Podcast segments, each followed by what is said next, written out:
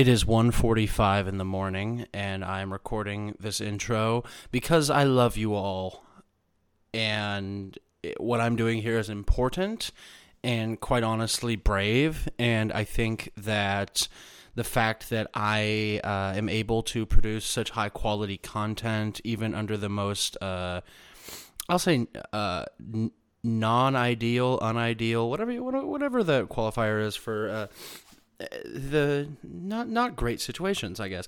And it's a and it's it's a prison of my own design. I I kind of procrastinated this week in getting the episode recorded, and that also paired really nicely with the fact that I am traveling this week.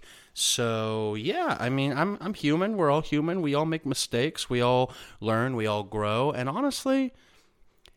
I, it's not as far as you guys are concerned not much is different which is sort of the goal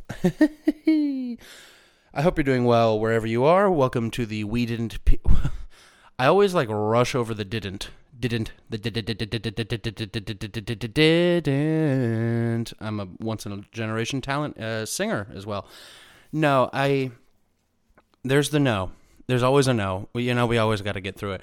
This is the We Didn't Peak podcast. I am your host, Chance Nichols, and I hope, as I said earlier, you're doing well.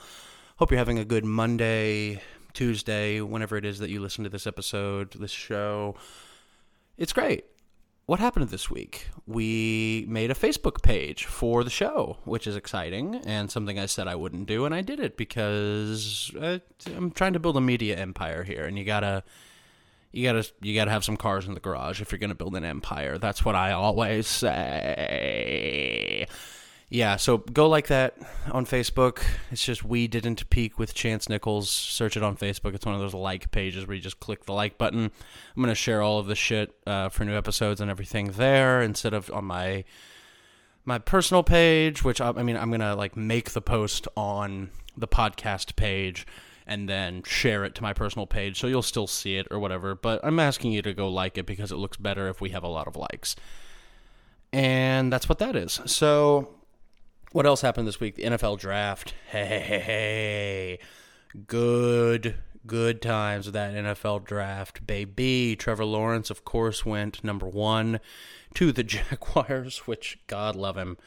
I wish him well. Hey, I wish him well. Probably not gonna Probably not going to go the way he wants to go, but who knows? Who knows? He looks like a bust though, doesn't he? Like he kind of looks like like all the all the potential in the world, all the talent in the world. Look at the national champion, blah blah blah blah blah. I can see him not having the greatest of NFL careers, but who knows? I hope he proves me wrong. I hope he proves me wrong. That would be awesome if he could prove me wrong. I love being proved wrong, and I genuinely mean that. Do you know? Like it's it's fun to be wrong sometimes because it it, it kind of makes me realize, oh yeah, I'm still just like a fucking moron that can still learn things. I'm I'm humble is what I'm saying. I'm like the most humble guy on earth, and that is true. That is a truth. Uh, that is a true statement about me. Also, this week it's just been fun. Like I don't know, guys. I've been like this week. I like hung out with people, and it was great. Like I don't know. It's I uh I like hung out with friends, like fully vaccinated friends, and it felt regular. Like it felt normal. It didn't it felt like riding a bike. Like if you're out there and you haven't quite gotten your vaccine yet or you haven't like gone out and like had like a like a hangout with people yet, it, and you're worried. I mean, it, it, I can't speak for your experience, but for me it's like, "Oh, and we're just picking up right where we left off. There's no like it's fine. Like life is back kind of kind of. I mean it's still kind of fucked out there but i don't know man. I've i saw some friends this week got to hang out with some cool folks meet some new people. Meeting new people you know? Like what a concept. What a novel concept. I haven't met like a new person that hasn't been like brought to me you know? Like because like my roommates have friends that they bring like that would come over spoiler alert, we would add people to our little bubble willy nilly, kind of not willy nilly, but you know, like, oh, this person's gonna come over. It's fine. And so like I would meet like some people or like go over to their backyard or whatever the fuck, but like go just going out in the world and sort of organically meeting like, oh, you're oh hi, good to meet like that interaction there, like just out in nature, is like, oh, we're we're back, kind of, kind of, we're back, we're back, kind of. I don't know, y'all. It's I'm I'm having a good time with it. Uh, I'm about to here. It is how many hours until my flight? Let's see. I should be able to do this in my head. Like seven hours. In seven hours, I'm getting on a plane to Chicago. Very excited for it, Windy City. I'm coming your way. I'm gonna do a lot of podcasts with some cool ass people, and those episodes are gonna come out, which will be uh, very exciting. And uh, hopefully, do some stand up. That's right. I'm gonna try to stand up on a stage and tell jokes and uh, that'll I'm and I'm gonna post a picture if I do it. I'm gonna post a photo and say, "Look at me! I got my Pfizer boys running through my veins, and I'm holding a microphone stand, and it's going to be glorious. Yes, it'll be a glorious time for everyone." This is my newest character, Dr. King. Um, oh, Dr. King. Well, there's already a Dr. King, and I can never be him. Moving right along we had some some interesting oh like with the moving shit we're still like in the process of like you know getting boxes and bags and things unpacked and whatnot and we just have a fuck ton of furniture that we don't need like because we got this place from our friend Ethan, and he left a ton of shit because you know he's kind of uh, rolling in dough, so he just bought all new shit. He's like, "Oh, you guys can have this, this, this, and this if you want it." Like he gave us a fridge and a TV, and it's like a nice. It's like those TVs that like curve on the sides, fucking electric. And uh, but then there's also like all these like shelves and tables and shit and I'm kind of sitting in the middle of all of them just looking around and it feels like we're in like a like the back room of like a furniture store but like a thrift store furniture store where it's all kind of worn and shitty and it's like who died on this chifforobe but so if you guys want to buy some furniture, we're probably going to start posting about it. Uh, if you're in the LA area, come and get some. I love Glendale. Can I just say I love Glendale? I love living in Glendale. This area is like, oh, it's beautiful. The people are nice. Our neighbors have like kids and shit, and you, see the kids. They're all like like fun and giggly and like run around outside, and it's just a nice change of pace. And I'm excited to explore it more and more. There's some great little coffee places we found. There's some fun little little bars and shit like that that we're excited to check out. There's like a bowling alley with a bar that I'm gonna haunt. I am that guy. I am that guy. I am the old man that it, it's like what's your cheers what's like what's like what's your spot the bowling alley bar and i wear that badge with honor okay? It's not easy, and someone's got to do it. Someone's got to be that weird guy that's sitting at the bowling alley bar, and it's like, does that guy have a wife? And it's like, yeah, he's married to this bowling alley. he's married to the 11th frame. That's got to be the name of your bar, you know, if it's in a bowling alley, is the 11th frame. I feel like that's like a national rule. Like, that's got to be a thing. Who's to say?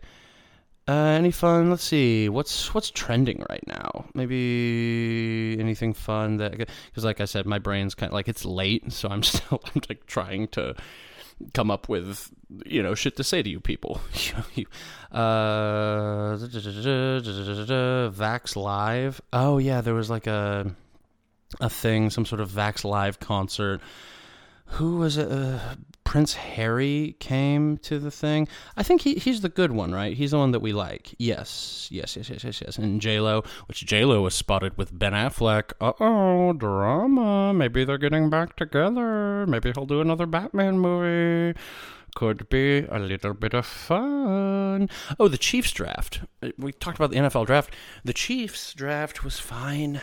I mean, it's fine. It's like I'm never blown away by the the way the Kansas City Chiefs draft because we're not like I don't know, we're not the best drafting team, which isn't true because like you know we drafted Travis Kelce, we drafted Tyreek Hill, we drafted Patrick Mahomes, all that good stuff, but like I don't know. They drafted a center from Oklahoma, that Reed kid or whatever from Oklahoma. He's a center, which we just went out and bought. Like, like the Chiefs are going to have the best offensive line in football next year, which is incredible. But I don't know. And we added like a Clemson wide receiver, which is cool. He seems like a fast, like good pass catcher. Which now that we don't have Sammy Watkins, we need. That's the thing is like with Tyreek Hill, he's such a dynamic talent, but you got to have somebody on the other side of the field because he he he takes so much space. Like the so much, he's like so much on the the defensive mind and that's why like Travis Kelce, it's like great to have him as a target as well. But like another wide receiver, like to complement Tyreek, where it's like, okay, well you can't double cover all of us, so someone's gonna come and fuck you. Which we've had glimpses of that with like Mecole Hardman and with Sammy Watkins and uh, some other like people, but it it's never been like a, a clear cut. Oh, holy shit, that's the other guy. And I hope that this kid from Clemson is the other guy. And we got a linebacker from Mizzou. Hey, MIZ baby, MIZ. I can hear the ZOUs out there if you're a real one. If you're a real one, you know the ZOU, MIZ, ZOU, go Mizzou, Shakespeare's Pizza, shout out. Columbia, Missouri, Como as we call him. And uh, yeah, he's a Mizzou linebacker. He seems great. I wish we would have gotten a linebacker with our first pick. I wish we would have picked the first first best linebacker available. We traded away we traded away our first round pick for uh, Orlando Brown, which I mean I'm probably gonna buy a jersey for that. Like I'm gonna buy that guy's jersey, basically. So yeah, good good times. i am optimistic about this coming season for the Chiefs. I think I, th- I think we just might do it. This might be the year that we run it back, Kansas City. God, how cocksure were the Chiefs when they did that? the Chiefs won the Super Bowl in 2020. Yikes. And then the whole fucking all the marketing was run it back. Let's run it back. Folks, that like like how silly do we look now that we we came so close and then we lost to Tom Brady?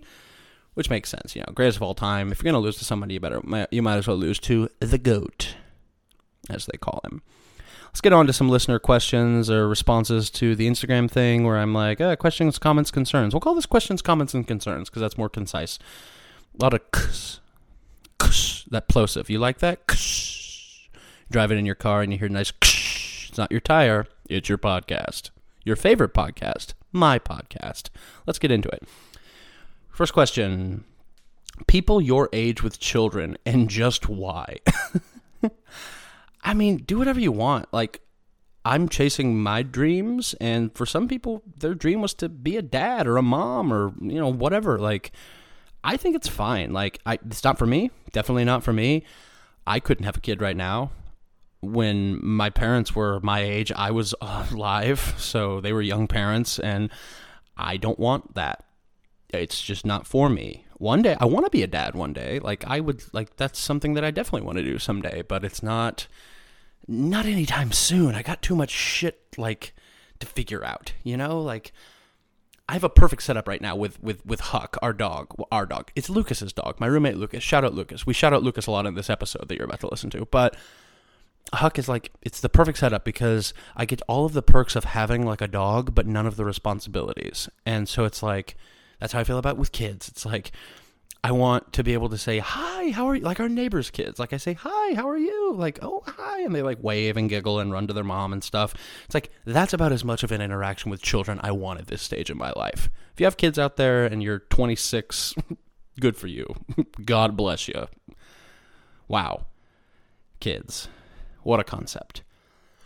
Next one here Elon Musk on SNL. Parentheses, don't blow it. Thank you it's like I mean I haven't watched SNL in a long time. It's not that I think it's a bad show. It's just like I don't. It's just not something that I watch anymore. Really, like I have a lot of weird mixed feelings about the show. And Elon hosting, I mean, it's like it's a fucking. They want to. They want to get a rating. Like they they need a guest that's going to pull a rating, and people are going to watch it because he's a controversial and big name right now, and he does fucked up stuff. Like the whole anti-union thing is really fucked. The way like some of the reports about some of his way the way he runs his businesses and things like i don't know. But the other thing is like you don't get to be where you are or, or like where he is without having something interesting about you. Like like he's an interesting guy kind of. You know what i mean? Like he's a computer. He seems like a computer. If you listen to him answer a question it goes like this. It's like he takes these long pauses, which are so fucking weird to my ears. Like, someone will ask him, be like, Elon, uh, so are you concerned with AI and like it, how it might, you know, uh, one day overthrow humans? And then he'll go like this. He'll go, Are you concerned with AI?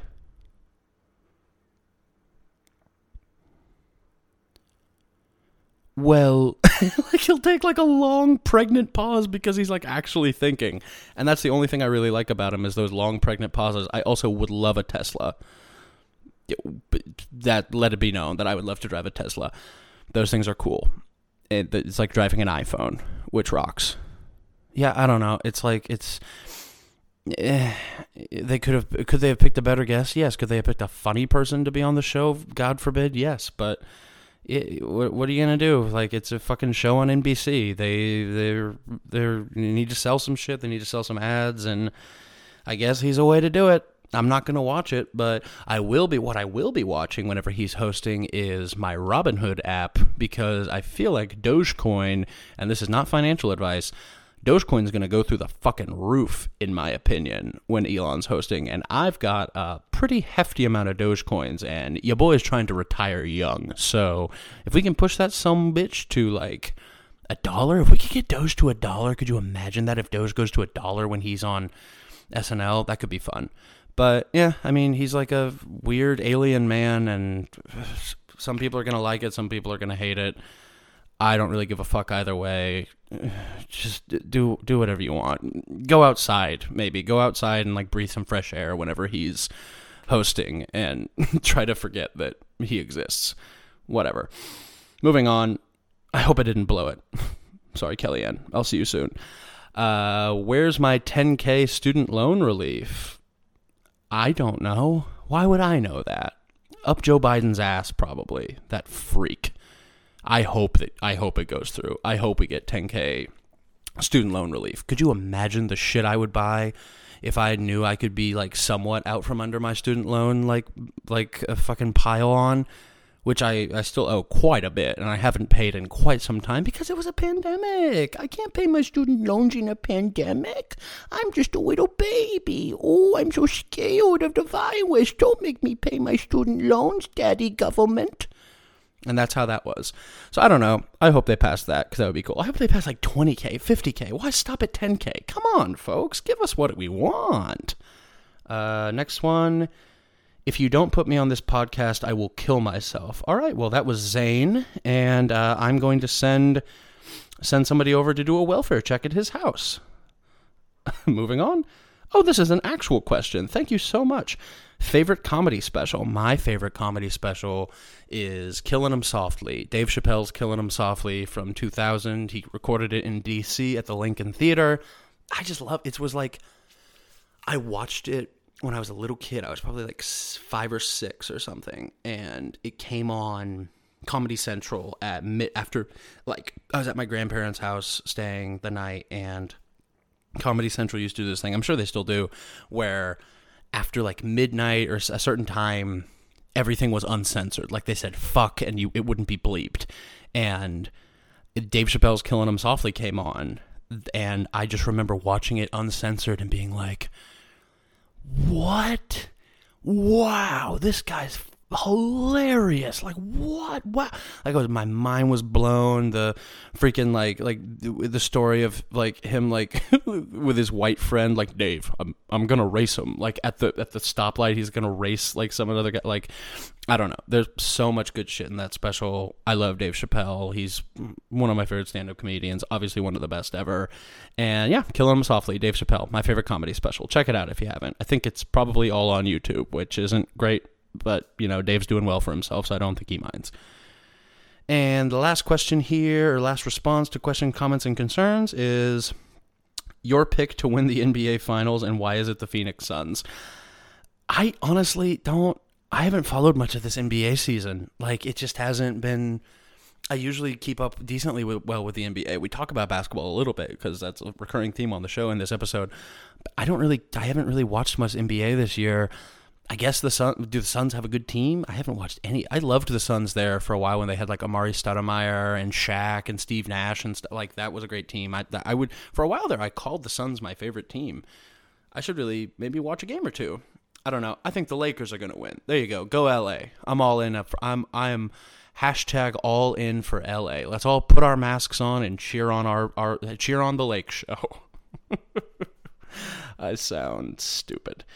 All right, well, let's get into this te- this episode. This te- episode, today's episode is it's Ricky week, Ricky Mihai week. uh, on the pod. Ricky is an actor, a gamer, a brewery employee, and also my roommate and very close friend, one of my best friends. Very up there, very very up there. I we recorded this in our new living room. Living room? No, it was the dining room. In the new dining room at our new house. It was very late, and I had a good time. I think we had. I think we had a good time, and I hope you have a good time listening to it.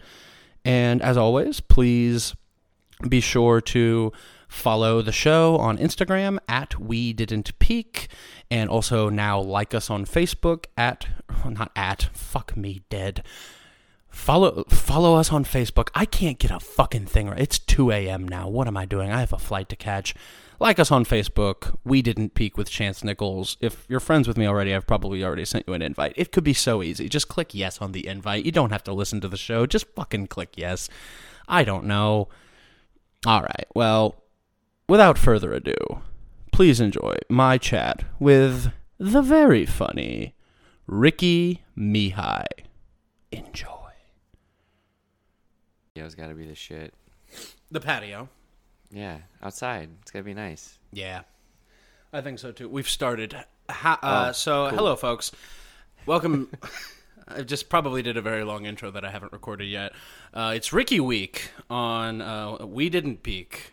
Isn't that fun how that rhymes? We like to have a good time and do a lot of them rhymes. How much money do you make a year? A hundred Perfect. dollars every day in in uh, hourly, and then anyway. Anyway, uh, Ricky, do you want to set the scene? What time is it right now? it is eleven eleven. Make a wish. It's 11:11 p.m., not a.m. Oh, we can't make a wish at PM, or is that eleven? No, we absolutely can. I'm just letting everyone know. I we're recording this. The episode comes out on Mondays. We're recording this at 11:11 p.m. on Sunday night. So this is the this is the most last minute uh, the show has ever been, which is fine. Let's get is fine, freaky. Which Let's is get fine. Which is fine. Which is fine. Let's get freaky. So, where do we even begin? I have a flight tomorrow, which you'll probably hear more about as I as as as life wages on. Uh, yeah, Rick, how how are you? How are things? I'm You- doing pretty good, man. you got into some bad traffic today. I did get Tell in some bad it. traffic. I experienced something for the first time in my life I've never experienced or really knew was a thing where you're on a highway when there's an accident and they just close the section of the highway you're on. They tell you, all right, all a thousand of you, get in one lane right now. And this those was are the 110, right? yeah, the 110 north. Cool. Uh, coming home from work, I got cut super early. I'm like, awesome. Meet the boys at the bar. Go have a little brewski brewski. I'm sitting in traffic and I go, uh oh, and it says big big accident ahead. And so all the time that I gained from getting cut early from work, uh, I lost to the LA traffic gods, and uh, I witnessed some. Um, some exchanges of words from LA drivers out of like everyone's windows were down. It was so weird. Everyone was like like trying to like look and see what was going on.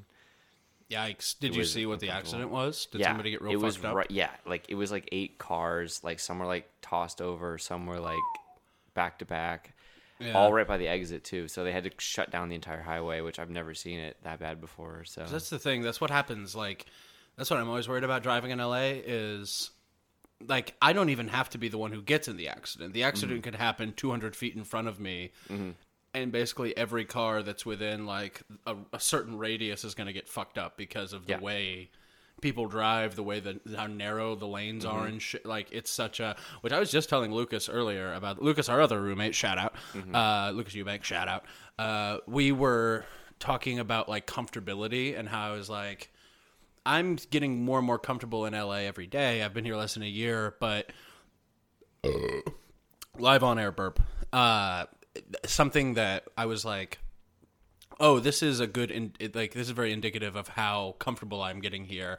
Is I'm very comfortable driving on the highways now. yeah, that's a big thing. Yeah. Do you remember when we came out here for showcase in 2017, our LA showcase when we were in college? Mm-hmm. I rented that car. I was a fucking wreck. Like I was terrified, and I was sh- like I was literally shaking holding my hands. Oh, yeah. on the wheel because the Midwest is completely different. Like people, there's like a th- there's like a hundred there's a there's a football field in front of and behind you and next to you. Like, and here it's like everyone's like trying to hit each other on purpose. Right. So I because yeah because you moved here and I sensed that when you were driving. I was like, oh, it takes like six months and then you're fine. Like Yeah. you get used to it. It really weird. does. Well, and that's why I don't know if you remember it, but during showcase, you very specifically we were like, I want to drive the entire time. Like we split the rental car, but you're like, I want to drive because I'm moving here in like a month.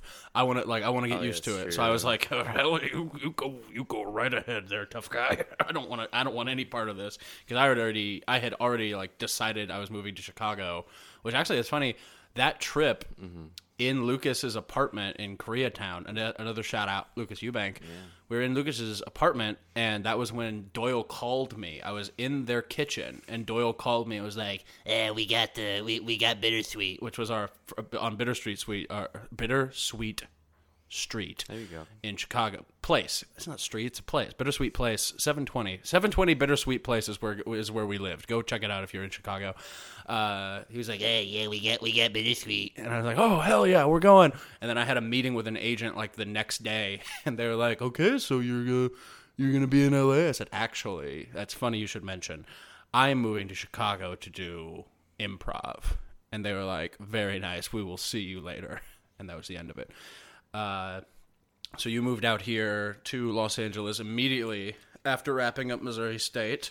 Yeah. That's very fun. Yeah, I abandoned the gang because all my all my best buds went to grad school in Chicago for the funny ha-has.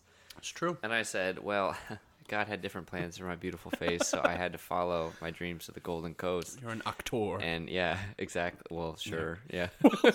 Why Well, not? sure. Speaking of that talent agency that wanted to sign you, they were across the street from Nerdist Improv, They which is the first improv um, uh, theater that I attended. Which funny story. This is and this is related to that because when I think of Nerdist, which doesn't exist anymore, I think of my first like LA celebrity sighting because the day I went over there to like sign up for my classes, to, like go turn in my shit or whatever. I'm walking to the side street, like towards the theater, and I come across this intersection where, like, crossing in front of me in a car, and I'm like walk across the street. They stop their car, I stop, and I like, you know, I wave them on. I'm like, you know, go ahead, guy. And it's like a really nice Jaguar, and I look closer, I'm like, that's a really nice, like a really nice car. You don't see like vintage Jaguars all the time, like bright silver. And I look closer, and it's fucking Charlie Sheen and he like he gave me one of those like you're pretty cool like head nods like the little up and i'm like and i gave it back but like nervous because like shocked what was happening Tiger blood. it was like this was day two in los angeles and i was like well i have to sign up for this theater clearly this is a sign from god i don't believe in him but clearly it's a sign from him that i need to go to this theater anyway so all that to say that was right next to that talent agency you never signed with trio Mm-hmm. Yeah. which i remember Oh, you and then the they name, closed yeah. like a, I, I swear to god because they were right across the street and then they closed like a year later so They did. hey if you had signed, they would have kept going because you would have booked so much here because you're a funny guy. I would have paid their rent. That's yeah. right. Yeah, it was. Uh, that was, I well, I had a, my first LA celebrity sighting at that exact same spot after that meeting. I had the meeting at Trio, Yeah. and then I saw Meltdown or Nerd Melt, whatever the, Yeah. the comic book store. Yeah, right next to it, And I was like, oh, that's I know that from podcasts because they have the podcast studio there. Mm-hmm. So I went to go and just kind of peruse the comic book store. And uh, the manager was like working the counter, and he came over to me and he was like, "Oh, can I help you find anything?" And this was back. This was pre Max Landis scandal, like, Mm-hmm. Yeah. and he had just released that American Alien like Superman uh, book, and I was like, oh, I was actually looking for American Alien, the Max Landis like Superman uh, short like like run that they did, and he was like, oh well, Max is one of our regulars, and he always comes in and buys up all the copies and then gives them away to people. and I was like, oh, cool, cool, cool. That's a thing that happens here. But then he was, we just started talking, and he was like, "Wh- uh, "How did you find out about our place, like our comic book shop?" And I was like, "Oh, I listen to a lot of podcasts that record like upstairs from here." And he was like, "Oh, which ones?" And I said, "Uh, like you made it weird with Pete Holmes, which is my favorite podcast." And he was like, "Oh, Pete's upstairs recording right now. If you if you stick around, uh, he'll you can say hi to him after." And I was like, "You shut the fuck up right now." And so I like hung out for like another twenty minutes. And sure enough, he comes downstairs, and John Early was the guest, who I also love John Early. And uh, it was John Early's episode. They come down the steps. They're like talking about parking. Pete's like, "I'm in the back," and uh, I just kind of walk up, and I'm like, "Hi, I'm I'm so sorry to bother you, Pete. I just I just have to. I I wanted to say your your your show is like." It, it, it brings me so much joy and light and, and I and I'm so and he had just gotten engaged to his now wife and I was like and I just want like congratulations to you and Valerie uh you're the best and he was like oh my god I have to hug you and I was like oh oh oh and dude, I like hugged him and as we embraced I was like I can't believe you're real and he said ah! like he did his loud Pete Holmes laugh. and he was like, "Do you want to do a photo?" And I didn't ask. I wasn't going to ask for a picture. I was like, "Oh yeah, yeah, that that would be really cool." And John Early took the photo of us. I didn't ask John Early for a photo because I was so wrapped up in Pete Holmes. But yeah, that's a fun little little anecdote. I'm at think about that's crazy because I can't imagine there's many podcasters who's ever who've ever had an experience like that where they've come out of their their booth. You know, like the, the baseball player comes out of the game and they sign the glove and they sign the whatever, but a podcaster from their dungeon where they usually record their episode have Yeah. have a, a fan there, you know, an Just adoring waiting. fan. Yeah, Yeah. just waiting. Like cuz that's like I don't know. That's that's that's that's really cool. That's such a cool story. And Pete's such a good guy. He is. I, You know, we go way back from you starting the story into ending it. Like I, you know, learned a lot from about him. Yeah, you and Pete famously know each other. that I, I, which I met Pete again. I've, I've, uh, Pete came. I, I went to the HBO like the premiere for Crashing season two. I think it was in Chicago. They like had a little event that Pete was at, and I talked to him a little bit. He had no recollection of our. Of, I was like, "Do you remember after you recorded John Early's episode? There was like a sweaty kid in the comic book shop that came up and said hi to you." He's like, "I don't." So whatever. That guy meets a million people a day. Yeah. but I want to talk more about Ricky.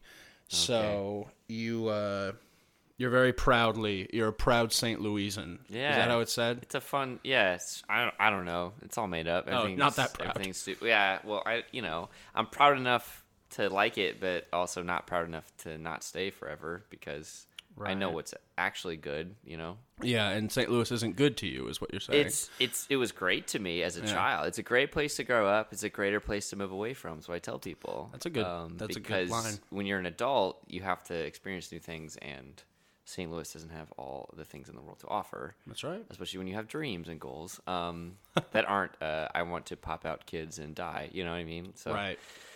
Which that's I just put a lot of things in one group. But yeah, St. Louis is awesome. I think it's cool because it's I think it's very indicative of America because it's uh, a city that was really cool 100 years ago, but the party is definitely gone, and you're kind of still there, and it's like, ah, this was this would have been really cool. I think that's indicative of a lot of facets of American life where it's like, oh yeah, if I was uh, Jordan Belfort in the '80s uh, on, on on Wall Street, that was like peak of American culture right there.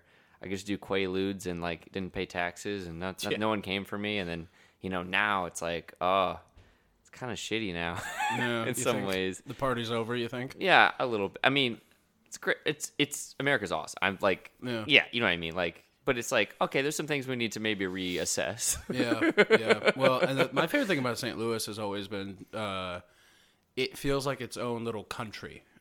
Like. St. Louis does everything a little bit different than everywhere else, which is Mm-hmm. kind of annoying, but also like charming. Yeah, it's it's act- it's actually designated. I don't know if this means anything, but it's like an, it's an independent city, and the older.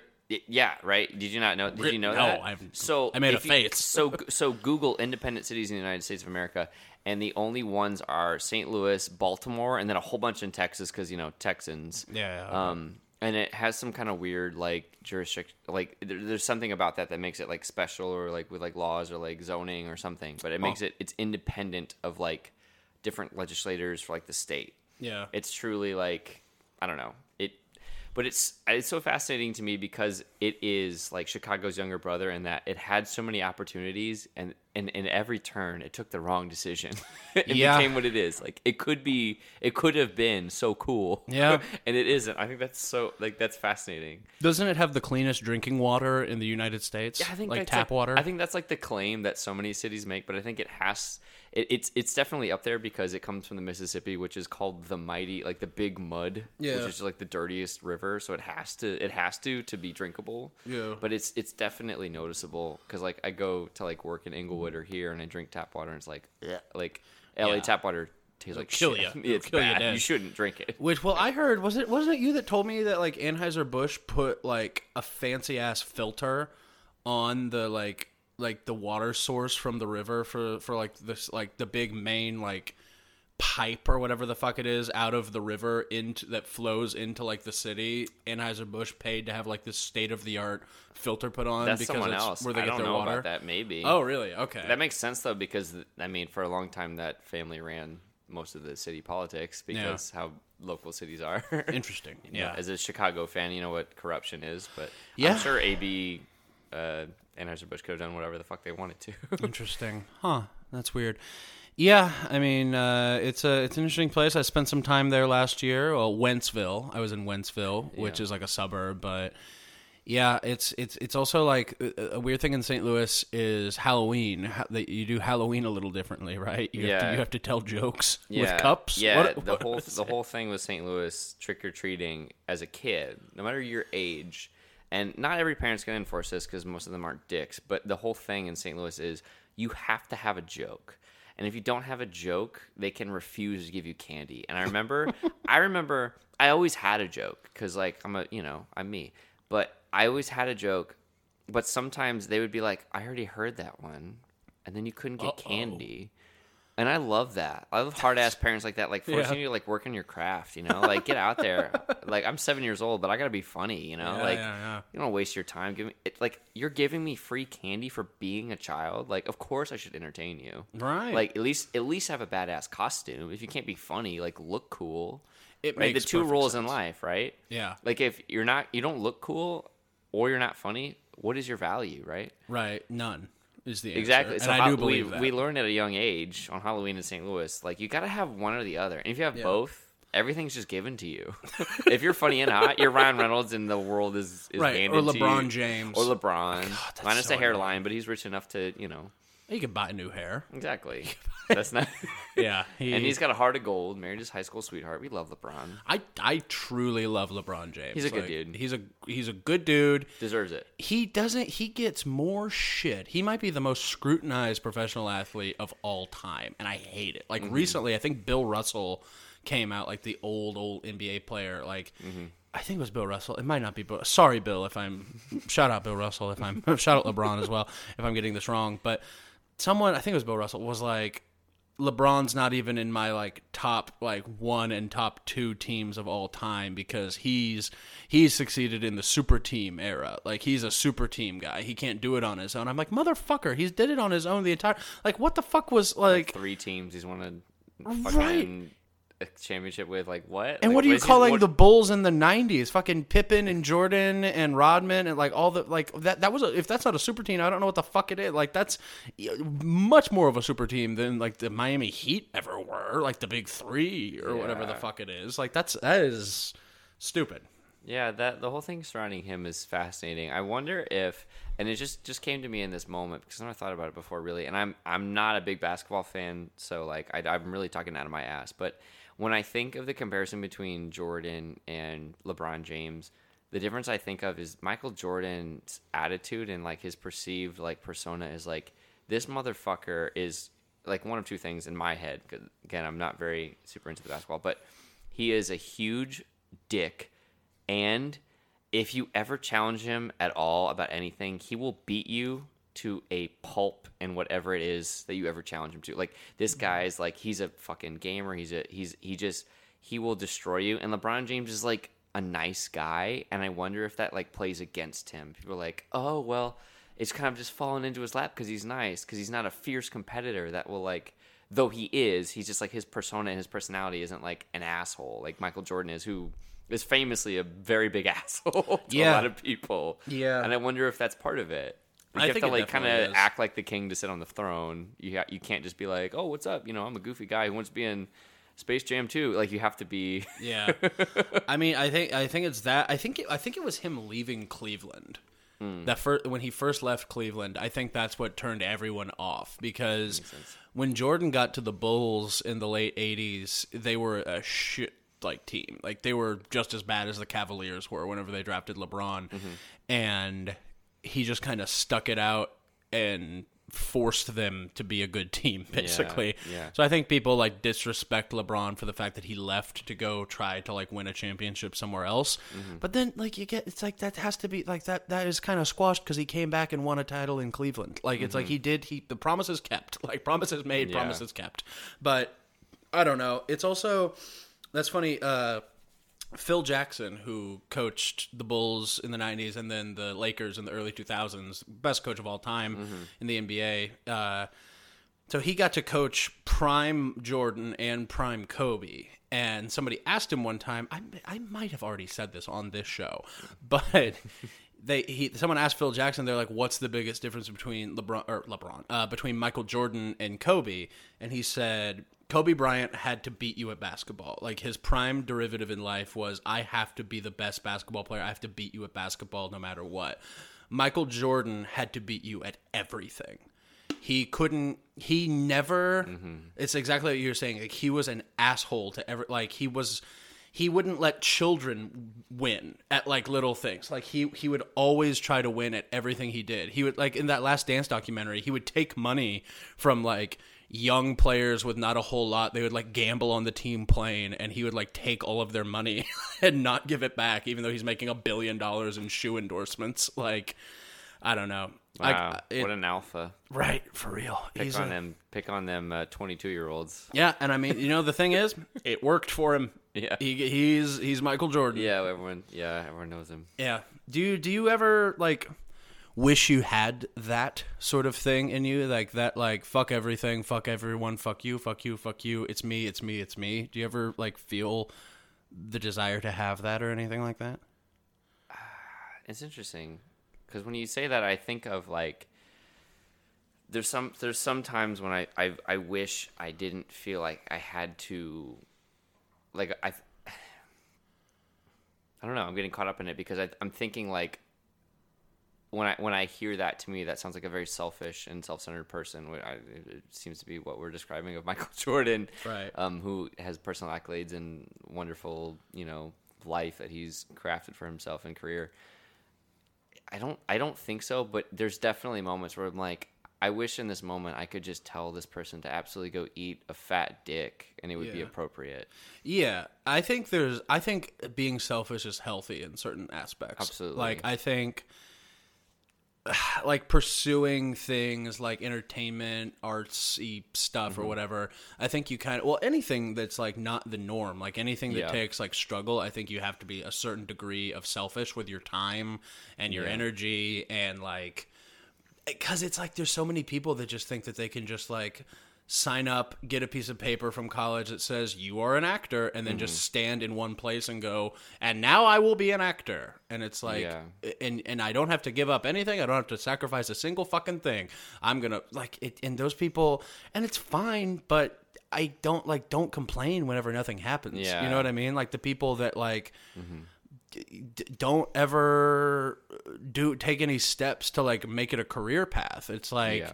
and it's fine. And again, my thing is, if just say you don't want to. Yeah. Like say that this isn't what you actually want. Like it could be so easy. No one's gonna send you to prison if you're like, I don't like if even if you move out here and like two months in you're like, I don't think I want to be here anymore. It's like okay, either stick it out and get over it, and you will get over it eventually because that's a mm-hmm. temporary feeling, Yeah. or d- d- d- don't and leave and reg- and want spend the rest of your life wondering what if. Like, Yeah.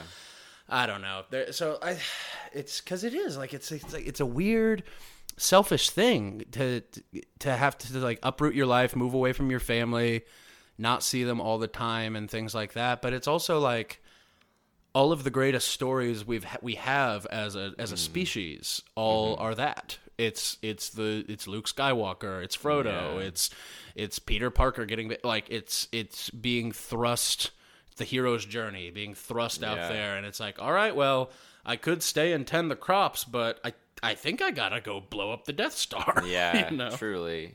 That's funny, and and I'll and and that just reminds me of when I when I I I had a little bout with a therapist for a while last year that was really helpful, and I and he asked me, and I had never really thought about this before. I mean, in a very serious way, because I'm going about my my life in that way, where, which maybe is a bad idea. But he was like, "Why why did you want to go to LA be an actor?" And I was like, you know, honestly, in the times in my life where I've learned the most and I've grown the most and I've become the most happy on the other end is when I've really thrown my my ass into the fire and figured out how to f- like figure it out. Like Yeah. like when I was in college, I didn't know what the fuck I wanted to do. My parents were like, "You have to go to college." I was like, okay, uh, let's go to a state school because it's not expensive. Which thank God I did that. Yeah. Uh, Go Missouri shit. State, go Bears. Holy shit. Yeah, exactly. Yeah, go Missouri State. Um, but I, I, I had no idea. Like, I was like, what's my four year I'm 18 years old. I don't know what the fuck I want to do. I don't know Yeah. how the world works.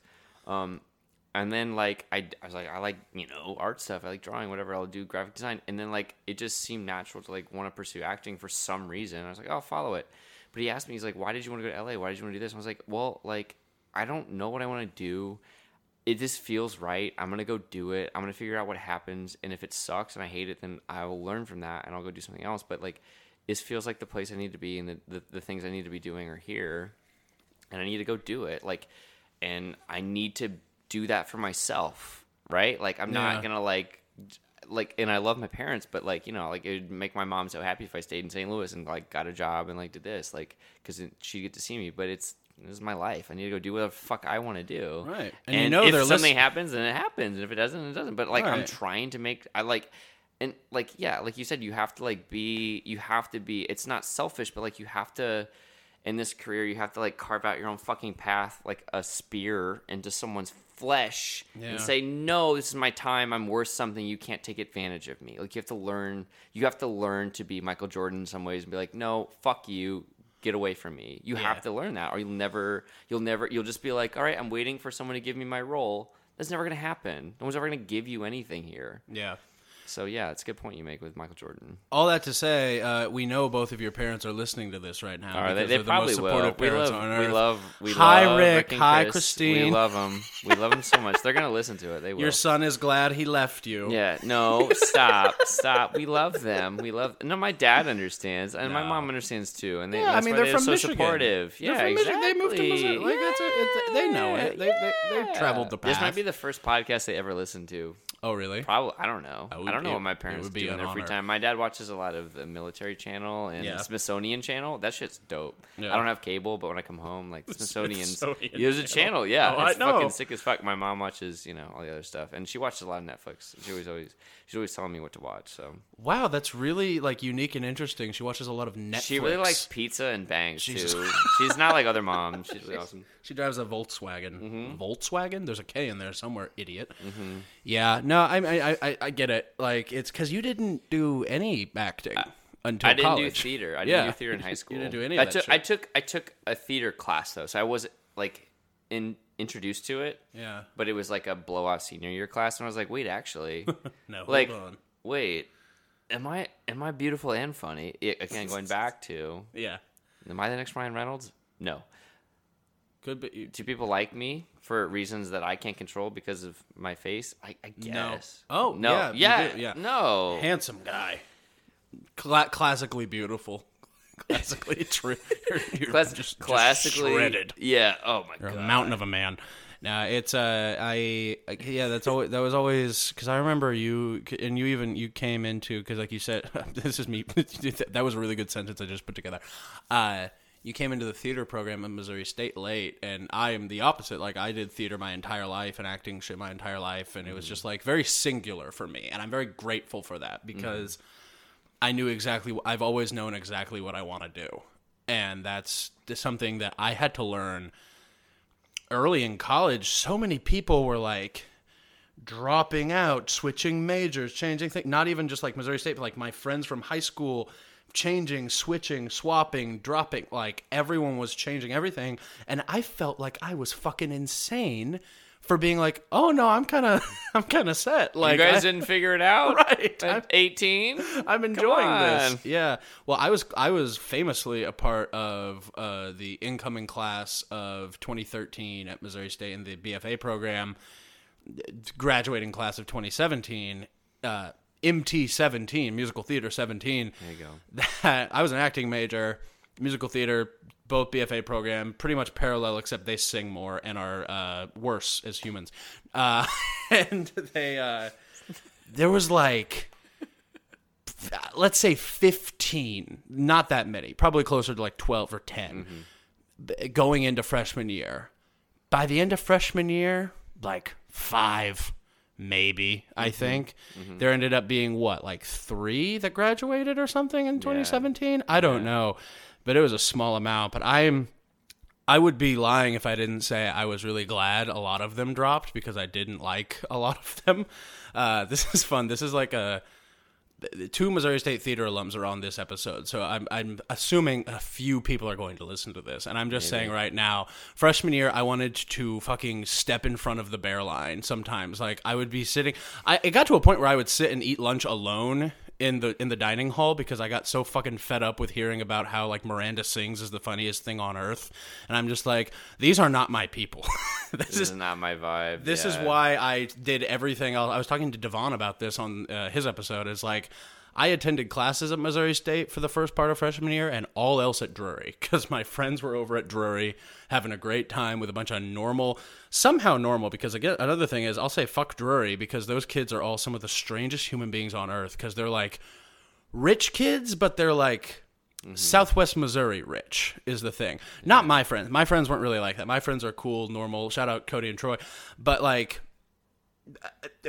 some of these kids I met, it's like mm-hmm. they acted like they were like like Scottish royalty, and it's like mm-hmm. your dad makes eighty five thousand dollars a year. like I know that's a lot for for here, but pump the brakes, asshole. And for those who don't know, Drury University is a private university in the same town as Missouri State. So we were the state schools. Chance hung out with the private school kids. That's right, because you know I am like just sort of better. Like I was born better than other people. no, He's built different. it's, I'm built different. That's exactly what I was going to, going to say. No, but it's like freshman year. I and I'm really getting into the weeds with this, but it was just this thing of I had just come out of high school and been, you know, around the closest. Like my friend group, my senior year of high school, had been together for so long and like it it was like the pinnacle of friendship like all of the relationships i had with like all of these people were at the height go to school fully like go to missouri state fully ready to step into the next like great friend group because i was like so ready to make friends. And then it's like oh no. These are all like really shitty kind of snooty like i remember when was this? I think it was like at the welcome barbecue or something someone was talking about how they couldn't find parking. They were like, it was at the normal house where I ended up living for most of all- of college, except for like the beginning for freshman year. It was at the normal house. They had this big barbecue thing. Someone was complaining about not being able to find parking in the neighborhood, and I made like some joke like.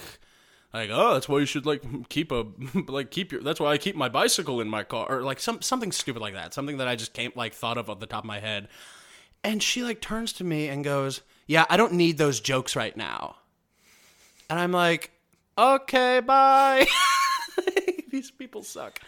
Yeah, I so can't laugh about my trauma of not being able to park my car on the Right. side of the street. as a person who experiences anxiety, that's incredibly fucked up of you, and I am going to I'm going to come for your head and try to have you removed from this university. yeah. Yeah, no. So what I'm saying is, good for you for coming into the program late because uh, a lot of the a lot of the uh, the the weeds got trimmed by the time you were there. Not to say that there wasn't weeds, because Yeah. there were plenty of weeds. Yeah, my choice was uh, my choice. It wasn't. This is my personality, Right. Uh, from from when I was a, a teen. Yeah, Yeah, but yeah, no, I, I'm happy where I've ended up. I'm, you know, I'm carving my way. We're partying. absolutely We're out here in Glendale, Yeah, we just moved. the King. We're doing this episode from our little dining room, which is currently filled with furniture we will not own soon because we're selling it. Oh, I'm so excited for when this is our uh, our party game diner, everything Our table diners, room, drive-ins, area. and dives. That's right, baby. Guy Fieri table. That's right. I love that guy. You said it right too. It's not Fieri, it's Fieri. Yeah, Good I'm for a you. man of culture. I've read books. I'm a man of culture. I know how to pronounce Guy Fieri's name.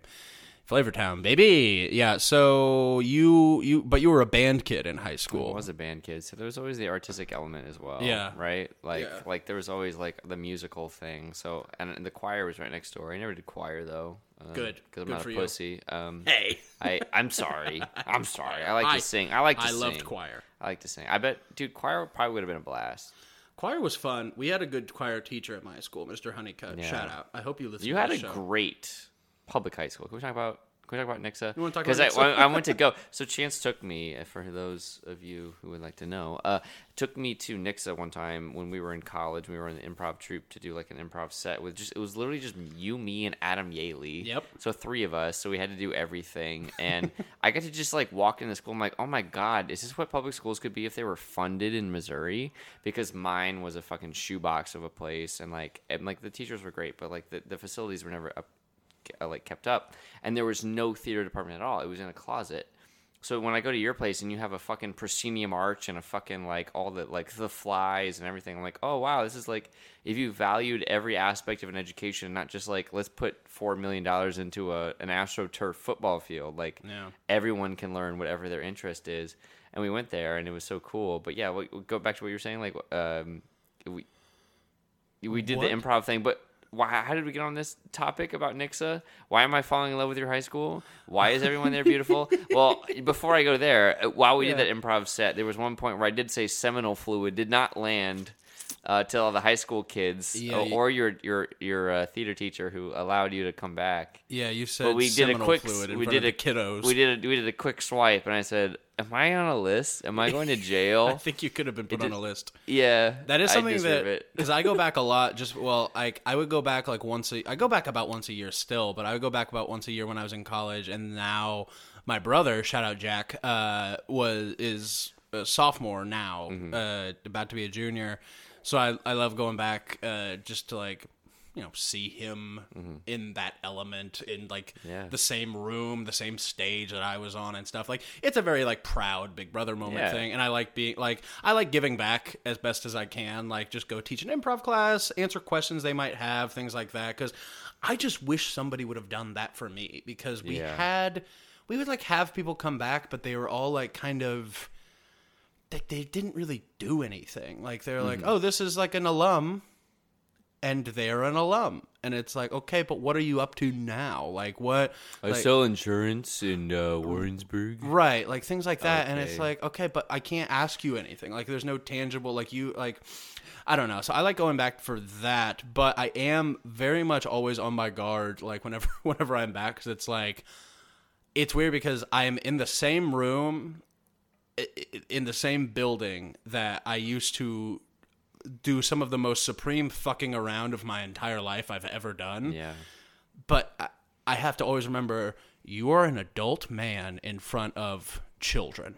Like not ch- like they're teens, but like these are don't say seminal minors. Yeah. right? Like don't like like I'll cuss, like I'll throw in like a shit every now and then to get their attention, but it's like don't like be it, it wouldn't be ever anything like wildly inappropriate or whatever but it's like remember these are like kids in a public school that still are like figuring a lot of shit out about their own lives Yeah. so try not to like speak in absolutes as much as possible i think Yeah. is like what i'm always like Definitely. I just don't want to fuck anybody up. Like I don't want to say any, say something that some freshman kid hears and is like, "Well, that fella told me to do this," and it's like, "No, you're you shouldn't do like that's what happened. That's what worked for me. It's never gonna work for you. Stop because Yeah. you're you and you and there's only one you and there's only one me. Like fuck off. Mm-hmm. Yeah, but yeah, going back to is fun. Have you been back to? Does your mom teach at your alma mater? Yeah, my mom taught at my high school. Yeah. Teaches oh yeah. my high school. She's retiring though. So she's retiring uh, in less than two weeks, actually, Yeah. like a week and a half from now. My mom. Do you go back there a lot, like to that school? I only went back one time. Wow. Um, because I don't go back to St. Louis a whole lot. Um, Right. And I, when I'm there, I'm like, why? You know, usually it's in the summer or it's like, I, like it's Christmas. It's like why? You know, like there's no reason to. And I only went back one time to see, go to see Mr. Breakfield, my band director, one time, and it was it was cool, but it was like it was kind of weird. And I was like, oh, I guess you know, Yeah. time's passed. Yeah. Um, but I just wanted to you know, say, hey, what's up? You know, this is what I'm doing. And I was like, okay, cool. I was like, Yeah. oh, okay, awesome. You've moved on, cool. Um, but yeah, no, I went back that one time. But yeah, my mom used to teach there. She's about to retire. And when her retiring there, it's like the last like link to even ever go back there for me, honestly. Yeah. It's just like a place which is really weird to think about. I'm getting to that point in my life where it's like this 10 year anniversary of like, oh, like I was an adult when these things happened, and now it's like the like the past past. Like Yeah, yeah. it's strange. it's so so are you one of those people that like you high school wasn't that formative for you, would you say? I don't think so. Yeah. No, I think it was definitely like just an extension of my fuck around. Like I'm in great, like you know K through 12, like years of like I don't know what I'm doing. I'm making friends, but there's no there's no mentors here, or there's no like life lessons learned that are gonna like change me in any way. Like mm-hmm. truly, in like my school, there was no one there that really like changed my life. The best teachers I ever had were in like first, second, and like third grade Wow. Okay. and like and then after that it was just like ah yes the public school system Yeah. doing its work Yeah, um miss like it. Lacavoli, my first grade teacher was definitely the best teacher i ever had and then like past that just like a fucking nosedive Yeah. to like hey it's either like people who cared really well but just didn't have that impact or like um the the people that are there to collect a paycheck because their their life uh, is sad you know what i mean like because that's the thing Damn. oh my god Ricky is very anti-teacher. no, I'm not very anti-teacher. I'm anti how uh, impossible it is for a teacher to make a living wage. So no one who is actually intelligent or gifted or talented wants to actually go into the profession because they're smart enough to know they're worth more than that. So they're not going to go get paid shit to get shit on. That's basically. probably good. That's the main thing. I love teachers. Teachers are the most, maybe the most important job. Do, do you mean that? What's more important than people educating all people? Uh, the golden Cor-. Golden Corral That's right. employees. The Golden Corral, yeah. I love a golden corral. I love a well-stocked golden corral. I love. I, in, uh, you said Joe Rogan. You think Joe Rogan is more important than teachers? well, is he not everyone's teacher? Sort of the he he stepped in some in some mud this past he week has a little been bit with he the vaccine been, shit. Yeah, saying "Brr, brr, brr, brr, I don't pay taxes. Right. Well, Don't take a shot. I just think here's the thing. Yeah, what he said was stupid, and he then said like in a, in the next episode, yeah, what I said was stupid. Like I saw like a clip from it or whatever. But also, it's like it. Yeah, very like I guess very influential guy, like biggest podcast in the world. But it's like, is anyone actually taking medical advice from Joe Yeah. Rogan? I guess there probably are some stupid people, but that's natural selection. If I'm being Yeah. if I'm being flank, it's like if some dumb meathead's like, dude, I, uh, bro science is my bible. Anything Joe and the boys say in that studio, hey, that's that's what I'm gonna do. It's like okay, well maybe you de- maybe you deserve to like have your stomach start bleeding because you've only eaten meat for the last three years. I wonder.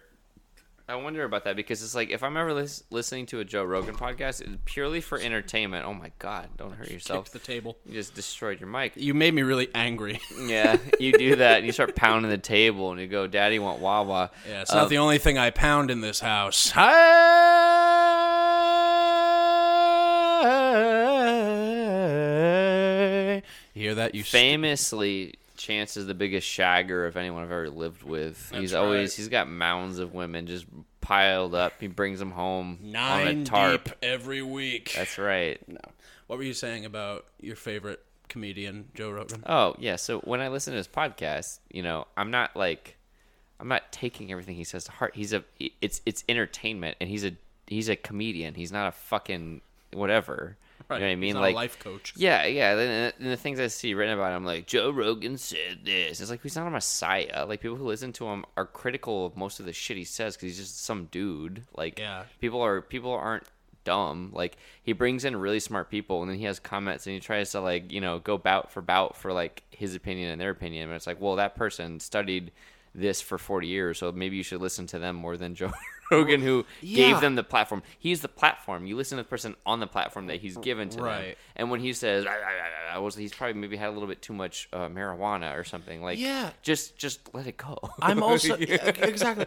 I am at the point in my life where I don't have the time to worry about what a celebrity is up to. Do you know what I mean? Yes. Like it. It just Yeah. it, the people who and God bless you, but the people who like truly make it their full-time job to send out to their 90 followers on any given platform like this is my opinion about stuff and it's like mm-hmm. good you should be able to express your opinion in any way you want, but also I am begging you to not allow your own happiness to, to hinge on on what a celebrity says. Any celebrity, by the way. Mm-hmm. Any the president is technically a celebrity. I know the president you know, that's a little different because whoever's the president of the United States, like, has some power that, like, a movie star wouldn't, or whatever the fuck, and is, like, an elected official who has to make choices and things like that. But it's like, for the love of God, can you focus on, like, maybe, like, tidying up your own room? Mm-hmm. Before you worry about what Gwen Stefani wore to the fucking Academy Awards or whatever. Why would Gwen Stefani? She's a musician. What I'm saying is, I'm a Republican, and I'm tired of pretending He's coming I'm not. out. Da, da, da, da, I just da, think da. that this cancel culture, I'm being canceled. taxes should only pay for my dick pills and nothing else. Yeah, no. Everyone just needs to uh, relax. But let's talk about young Ricky. Like you had mentioned, Rick. first grade was your you think was your best teacher. Mm-hmm. What was and I've I actually just saw a video of young Ricky when you were what five? Was that your fifth birthday? Something like that, Some- yeah. some 10, My mom know, shared those with me electronically. Yeah, you seemed like a really spunky, like high energy kid. Would, Yeah. would you- how would you describe yourself as a child? I'm tr- Elementary age. Tru- truly, honestly, when I talk about myself in the past tense, it's really hard because I have a really bad memory. That's just like a, a facet of me. But like mm-hmm. seeing that video, I rem- I'm reminded of like who I was as a kid, and I was very like high energy, like goofy, weird, like whatever, and that led into like all the weird shit with like learning, like getting older, and you go to school, and then you know people are dicks to you because you're like you know not boring and sad like them, so you they make make fun of you or whatever. But like I was truly like a goofy motherfucker, like loud and about and bop it a bop ba like bounce off the walls kind of shit. Which I think is the reason we're very good friends is because we're very similar in that. Is like you and I can go off the fucking deep end at any moment, and like that's just funny to us, and like that makes each other laugh. So Yeah, our life should be a sitcom. oh, kill me! Oh my god! anyway, sorry, I, oh, I broke the mic thing. Yeah, mine too. Ricky broke broke both of our I broke the mic thing. Sorry, I do this to people that I love. This episode is brought to you by new roommate. I need one. Hell yeah. Uh, the, hopefully the mic still sounds good because it's higher up. But anyway, um, yeah. But as a kid, I was definitely very like eccentric, weird, like goofy, ba ba ba ba ba, doing all the bits. Because in the video, like I showed you, like there's a part where like I think someone like taps me. I like do like a play, like fall down, like you Yeah, fall on you your leg, you dramatic, pretend like you. Oh, I was like, oh my god, this was me. What Yeah. happened to me? Um, have I been beaten down by life? No, that's, I'm still the same person, but I'm very uh, the word I've been told I am a million times, which is vague and ambiguous, is weird. We talk about the word weird. You- Have you ever been called weird, Chance? Every single day of yeah. my life. What does Yeah. that mean? You don't fit into a fucking box. You're weird. Right. I think it means that you're in. I'd always took it as interesting. Like, Yeah. I, I'm like, oh, you That's the positive, Right, right? Yeah, that's the positive spin on it, I guess. It's yeah, because no, I, I know what you mean. I was called weird a lot growing up because I was like Yeah. I've always been this, and that's not the norm. Obviously, Yeah. like I'm the only person that I was around growing up, I think, that is doing what I'm doing, which is a weird thing. But Mm-hmm. True. it's uh yeah, no, I think that's exactly what it is. Is like some like kids need an easy a quick and easy label and some weak adults need a quick and easy label. And Yeah. weird is a perfect one for a kid who is up to something upstairs that they just don't understand. Yeah, I like the word. I like the word labels too because, yeah, like how else do you you you see behavior and then how else are you able to like understand it in some quick point of view than just like putting something on top of it and being like, this is how I understand it now. This is you're weird. Yeah, because we're apes. We need Yeah. we need to be able to like, all right, that that fruit I don't eat, that fruit I do eat, Yeah. and that's what's good and that's what's bad, and that's my wife, Yeah. and that's That's my wives, right? That's my it. wives. Um, my wives. Yeah. No, Yeah, that's so you so you were you uh what you you grew up in like a like a neighbor did you have like neighborhood friends like kids that you played with ride bikes shit like that Yeah, I did. I did. It's weird because like my neighborhood was off of like uh the neighborhood area was pretty small, um, but it was off of a double yellow road on this giant fucking like like this giant I don't know just like giant hill, so you could never leave the neighborhood. So the like the thirty or so homes that were there, that was you never got to leave that. So you were you were there. So there was like probably like five ish neighborhood kids around my age that like you had to pick from and like two or three of them we got to like hang out a lot and like that was it. So had Yeah. like two two main buddies or whatever, and you know, I I really truly wonder what their lives are up to because I don't think they really reach for the stars. You know that old thing, you know, shoot for the moon, you land amongst the stars. I think they just said, you know what, let's not shoot for anything. Uh-huh. I think I'm gonna shoot for assistant manager of this gas station. Yeah, you know Yeah. why? Because I got four kids, and I don't know why I got them. boy. And I we're- know why I got them. I don't. I wish I didn't get them. You know what I'm saying? Jesus. Hey, you said it, not me. That's a. Did you? did you have any? Fr- did you have friends that had divorced parents, and so you would only see them every now and then, but it was like a special thing when you would get to see them?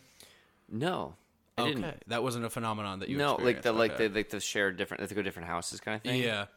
Well, I mean, no, yeah, no, no. one. Wow, that's like almost all of my closest friends as like a child. Like in my little cul-de-sac where I grew up, my friend Nick, uh, shout out Nick Hirschman, he uh, his parents were divorced, and so was uh, my friend Bo. Shout out Bo. I think his last name is Phillips. I the, Bo was like in fourth grade when I was in preschool, so not even really friends. But I had a lot of friends like that whose parents were divorced, and it would be like a treat that they were here. Like, oh shit, crazy, it's their weekend to be at their dad's house. We get to play, and uh, like almost everyone I knew knew's parents were divorced, and I was like, huh, that's weird. And then mine got divorced when I was like seventeen, so I missed out on a lot of that. But yeah, it's uh. So did you? In did you start? Did you play sports or anything like that at this age? Were you were you up to that like Yeah. extracurricular shit? Yeah, I did baseball in the summer and soccer in the winter. Those were my two sports. Um, Not uh, as a kid, right? As you're talking about. Yeah, like yeah. I've seen your younger, little yeah. slugger photo up there with your Yeah. up elbow up. MVP, Uh, MVP, the biggest boy. Uh, yeah, Yeah, no, I, I I played sports. Sports were a big part of my life, and I don't know. It's kind of like one of those things. Like when you you first know me, you might not think I'm into them, but then you get to know me, I'm like, yeah, no, he's he's classic straight man culture. You know, classic. he loves his boys batting balls and Yeah. hitting each other real hard. Well, you're from St. Louis, so you kind of have to be a baseball fan. Yeah, you right? have to. You got to be a Cardinals boy. I just described it to my brother. He was my brother. God bless his soul. He texted me. He was like, "What is like LA's basketball team? Is it the Lakers or the Clippers or the Kings?" And I was like, "The Kings. That's Sacramento. Like that's. I don't. I don't think there's a Sacramento Kings fan. Like I don't think they have fans. I don't think they exist. I- some I- billionaires play thing. Right, I forget that that's even a team. Yeah. and uh, I was like, oh no, the Lakers are LA's team, and the Clippers are like there, and it's I describe it as the like the Lakers are the Cardinals and the Clippers are the Royals. Yeah. It's like, yeah, the the Cardinals are like the state's team, but we also have another one, and some Yeah. every now and then they get their shit together and are good, but. Yeah. You don't think Missouri? Oh, oh, the Royals, the Kansas City Royals, the boys in blue. You know, No, they're yeah, they're a billionaires plaything. yeah. They're like, hey, look, here's my here's my. They roll out their big billion dollar dick stadium. Go, come to my plaything. Do you often wish that you were a billionaire's plaything? Yes. Would you do that? Would you take like a like an allowance and be like a billionaire's little blood boy? How much money are we talking? Because what if we're if- talking billionaire, like that makes me a millionaire, right? Well, if a billionaire was willing to pay you one hundred and twenty five thousand dollars a year to drain blood from your body every single week, would you do it? how much blood and how Not enough to kill you. Like it would be like you'd probably have to like take the whole day to recover and like and by recover I mean just like lay in bed and like drink orange juice or something. Yeah, easy. One day, one day of work a week for one hundred twenty five thousand dollars Yeah. a year. Yeah, You'd let your you'd let your blood go into another man's body yeah, in And- that way. Yes, absolutely. Fascinating. Stan, Stan Kroenke, owner of the the the Rams and the like eight teams. Uh-huh. Yeah. sure. Keep him alive forever. I don't care. I would do it for fifteen thousand dollars a year. One day a week. Yeah, yeah. Think of how much absolutely. money you could That's a side on gig. Yeah, Yeah. Are you kidding me? That's perfect. What was Mo- moving right along? Perfect segue. What was middle school Rick like? Middle you- school Rick was learning to become adult Rick because the weird eccentric fall on your face shit wasn't gonna fly anymore because Mm-hmm. you're growing into your body and you're confused. Yeah. Were you going That- to slumber parties? Anything like that. Slumber. Yeah, sleepover. For some reason, when I hear here, here's the thing in my brain. Maybe this might just a Ricky thing, but when I hear slumber party, for some reason I assume it's a girl's thing. When I hear sleepover, I think it's a dude's thing. Has Interesting. anyone ever heard of that? Thought about that before? I don't want a um, slumber party with my boys. I want to sleep over with my boys. I want to sleep with my boys. yeah, I want to sleep over with my boys. I've always thought that when I hear slumber party, I assume a women, and I Yeah. hear sleep over, I hear boys. That's so interesting. and also, gentlemen, uh, would you please come in here? He's the one. The oh handcuffs. no! Get him. Stop! What are you gonna do to me, henchman? Yeah. No, I, I think I see what you mean. Were you were sleepovers were a big part of my life? Were they a big part of yours, or was They it just were. kind of like a meh they thing? they were. Um, I don't know if I did many to that point though. I know I did them in late. No, I did. I did middle school sleepovers. Yeah. I remember. Okay, here's a story about a sleepover I did in middle school. Um, I don't have a lot of stories, but this one's really good. Uh, David Bierke, his trumpet player in middle school band. Shout out. Weird guy. Um, you know, middle school. I, ho- I hope he's doing great Yeah. don't have no idea what he's up to. I don't do the social medias very well. Um, and uh, we went over to his house, and I was there with a couple other people, and it was a classic thing where it's the end of the night, everyone's like, it's died down, and we're just like kind of like in our sleeping bags, like on the ground, whatever, and we're just like chatting or whatever. And David told us before everything started, he's like, "Hey guys, at the night, just like you know, sometimes I sleepwalk, just in case. Just like don't worry about it. Just like go to sleep, you'll be fine." Um, we're in the living room of David Bierke's house, and you know, whatever, yada yada yada. We're all going to sleep, but like me and I don't even remember who I was with. Oh, Brad Morlock. Me and Brad Morlock were just chatting. Ah, he was the other guy in band. He was in like, like trombo- trombone or something. Anyway, Shout out. we're chatting, we're chatting, we're chatting, and then I, it seemed like David had fallen asleep behind us. Um, and then all of a sudden, me and Brad are like, "Hey, what's up, man?" Ah, you know, whispering. And then uh, David gets up out of his sleeping bag. He's just in his tidy whities. He was, he was, he had, he had clothes on before that, and in his sleep, he unclothed himself, uh, except for his underwear. He got up and slowly like walked towards the door, and like a slow, like weird saunter that like you wouldn't like a conscious human couldn't really do. Like it was Mm-hmm. like a subconscious like controlling his body. I don't even know how to describe it other than like just like it was it was halfway in between slow motion and real motion, like the way he moved his body. Oh. When they got to the front door, because we could see the front door from the living room where we were, and he just opened the front door like real slowly. You know the way it's just like there's something wrong, and then didn't close it, left it open, and just walked out in the middle of the street, right? And it's it's a cul-de-sac in a neighborhood, so it's a cul-de-sac in a neighborhood. Yeah. It's a cul-de-sac in a neighborhood, and there's a light, like a big like lamppost in the middle of it. Classic, like I don't know about your Mm-hmm. That neighborhoods, but yeah, like classic Americana. Like there's a big light in the middle of the neighborhood, and that's the only light anywhere, right? Besides the front of people's houses, but they weren't bright enough to really hit the street. And and, and and me and Brad were like, we like we're fucking looking back and forth, like you know we're fucking we're 12 years old. We're like, what's going on? What's going? What's David doing? What's David doing? Yeah. We knew he told us this, but like it, in real life, didn't know he was happening, gonna happening. leave the yeah, house. Yeah, we were gonna open the door and fucking leave. We're like, we tell his parents. We tell his parents. Does he do this a lot? Does this happen a lot? And we we were scared. So like five minutes later, we were like, okay, we gotta go. We gotta go find him. We gotta like what's going on? And we get up together and we go to the front door, and we look out, and there's that big light right in the middle of this cul-de-sac, and David is just under it, like standing and like looking down at his feet and just standing under the light, complete pitch black. It's like two in the morning, three in the morning, looking at his feet, and in his underwear, tidy whities, and we're like, "Ah." and we were so scared. We just went back to we just went back to our sleeping bags, and like twenty minutes later, he just came back in, closed the door, and went to sleep.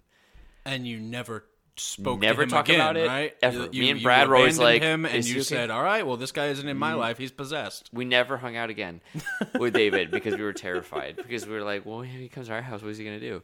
But sleep. Wow. That's my sleepover story because like I'll never forget that. Like the image in my mind of him doing that is like burned into my memory because it's like I, that's I would have called my parents and been like, "You come and get me out of this devil den! like, what the fuck? You, you made it to the outside. It was standing. he just Oh, that's terrible. sleepwalk. Can we talk about sleepwalking?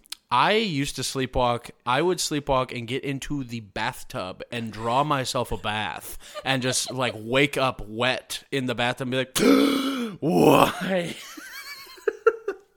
That is insane. Yeah. That's insane. You could. how how do people sleepwalk and like not hurt themselves seriously? Uh, most- With a lot of David walking out in the street, like yeah. Yeah. or like you have to like sleepwalk proof things, right? People have to do that, right? They have to like lock Mm-hmm. Yeah. the doors on the outside or something, or Well, it's also like that thing. I feel like it. it I feel like when you sleepwalk, you, when you sleepwalk, you're tapping into that part of your brain. Like, do you know, like, whenever you're driving in a really familiar area, how sometimes you just go into autopilot Yeah. mode and it's like you're soft focusing, and you park your car and go, "How the hell did I get here?" Mm-hmm. Like the last ten minutes are a blur. Yeah. I feel like that's the same like part of your brain that sleepwalks, where it's like, like for me, I would get up out of my bed, which I was in a loft bed, so I'd have to go down a ladder. I would go down a ladder, open my bedroom door, go to the bathroom, Yeah. do all this stuff. That's a thing I did twice a day, every single day. Yeah. you know what I mean. So it's a, I feel like my body was just in autopilot mode, and it just knew exactly the steps, exactly when to reach for the doorknob, exactly where the rungs were on my little bed ladder. But I have no idea. It terrifies me to this day. The idea of sleepwalking. I sleep talk. I talk in my sleep every single night, and it's bad. that's that's something. I say horrible things. I need to record it for I say my real opinions about musical theater. Yeah. I don't think liberals should be able to practice it. That's right. No, eh, that's uh boy, so did you ever do that at summer parties though? Like call your parents and say, "Hey, you need to come get me." Have you did you ever do that? I feel like I feel like I might have. Yeah. I don't remember a specific instance. I know it's happened at parties I was at whether whether people wanted to go home, mm-hmm. but that, that that's all I remember. I did it one time and it was I think it was at my friend Curtis's house and I it was uh, yeah, it was Curtis's house. I remember it well because it was the last night of summer. Like it, it well, it was like the last proper night of summer. So let's say if school starts on Monday, this is Saturday night. So in Kid World, where in the part of Kid World where I'm from, last night of summer, you stay like you go hard. Like you drink sody pops, you play with Legos, you watch a movie, you do the you play the have to. GameCube. Like you like this is our last night of freedom before we're back in school. And th- the parents at this house were just like, "You guys are going to bed at like 9 p.m." And I said, "What are you talking about 9 p.m.?" And they're like, "You have school. Like school starts this next week. You need to get used to going back to bed." And I was like, "You don't get to tell me what to do. You're not my dad. like you're not my parent." I didn't say that out loud. I was a very polite kid. it, I was silently just sitting there nodding, going like, "Yeah, that makes a lot of sense." Oh my god, where am I? So yeah, I started in, almost like probably five, ten, maybe thirty. Maybe I might have given it thirty minutes later. I think my stomach hurts. Like I started pretending to have a stomach ache, Yep, pretending to be a little bit sick, so that they would call my parents and be like, "Uh, yeah, Chance wants to go home. His, his stomach hurts." And my mom just like comes and is like, "Okay, jeez, fuck." It- But it was like still early though, mind Yeah. you, because of obvious reasons. So I come and get picked up. The second I get into the car, I'm like, I'm perfectly fine. I couldn't stay there. I, did, I didn't want to be with those fucking virgins. Hell yeah! No, I don't mean I did. No, well, they they weren't virgins because they had children.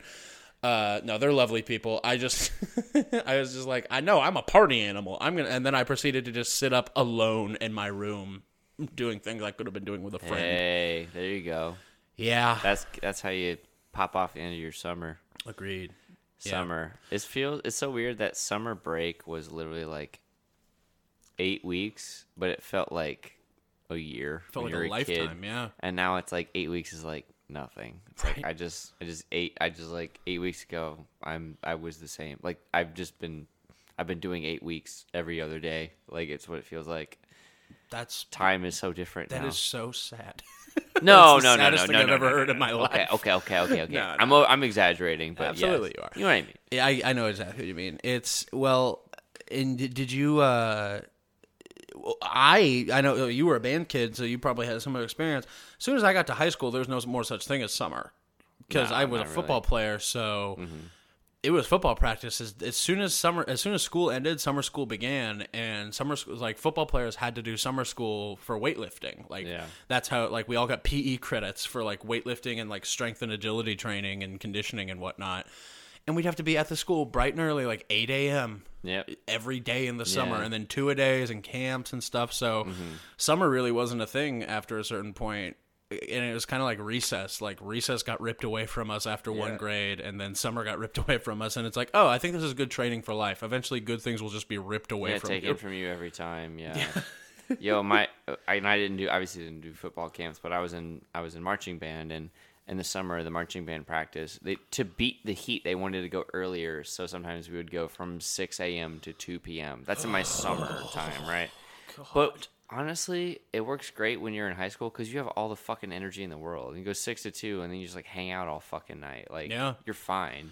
Now it would suck, but like then it's like that's what how nice of the, the the band teacher to like allow us to they know you know whatever Yeah. and we're not it's not 100 degrees out at like 3 or whatever Yeah, for sure. anyway What else? Uh, what What would you say? Because like you know, elementary school, everyone's just kind of playing pretend and, mo- and moving and shaking. Some Yeah. people are getting mature faster than others. Middle school is kind of like the great equalizer because of pu- the puberty Yeah. of it all, and you Mm-hmm. know, we have lockers now. Some schools and shit like that. Yeah. How would you categorize yourself in middle school? What like what what? How would you describe yourself?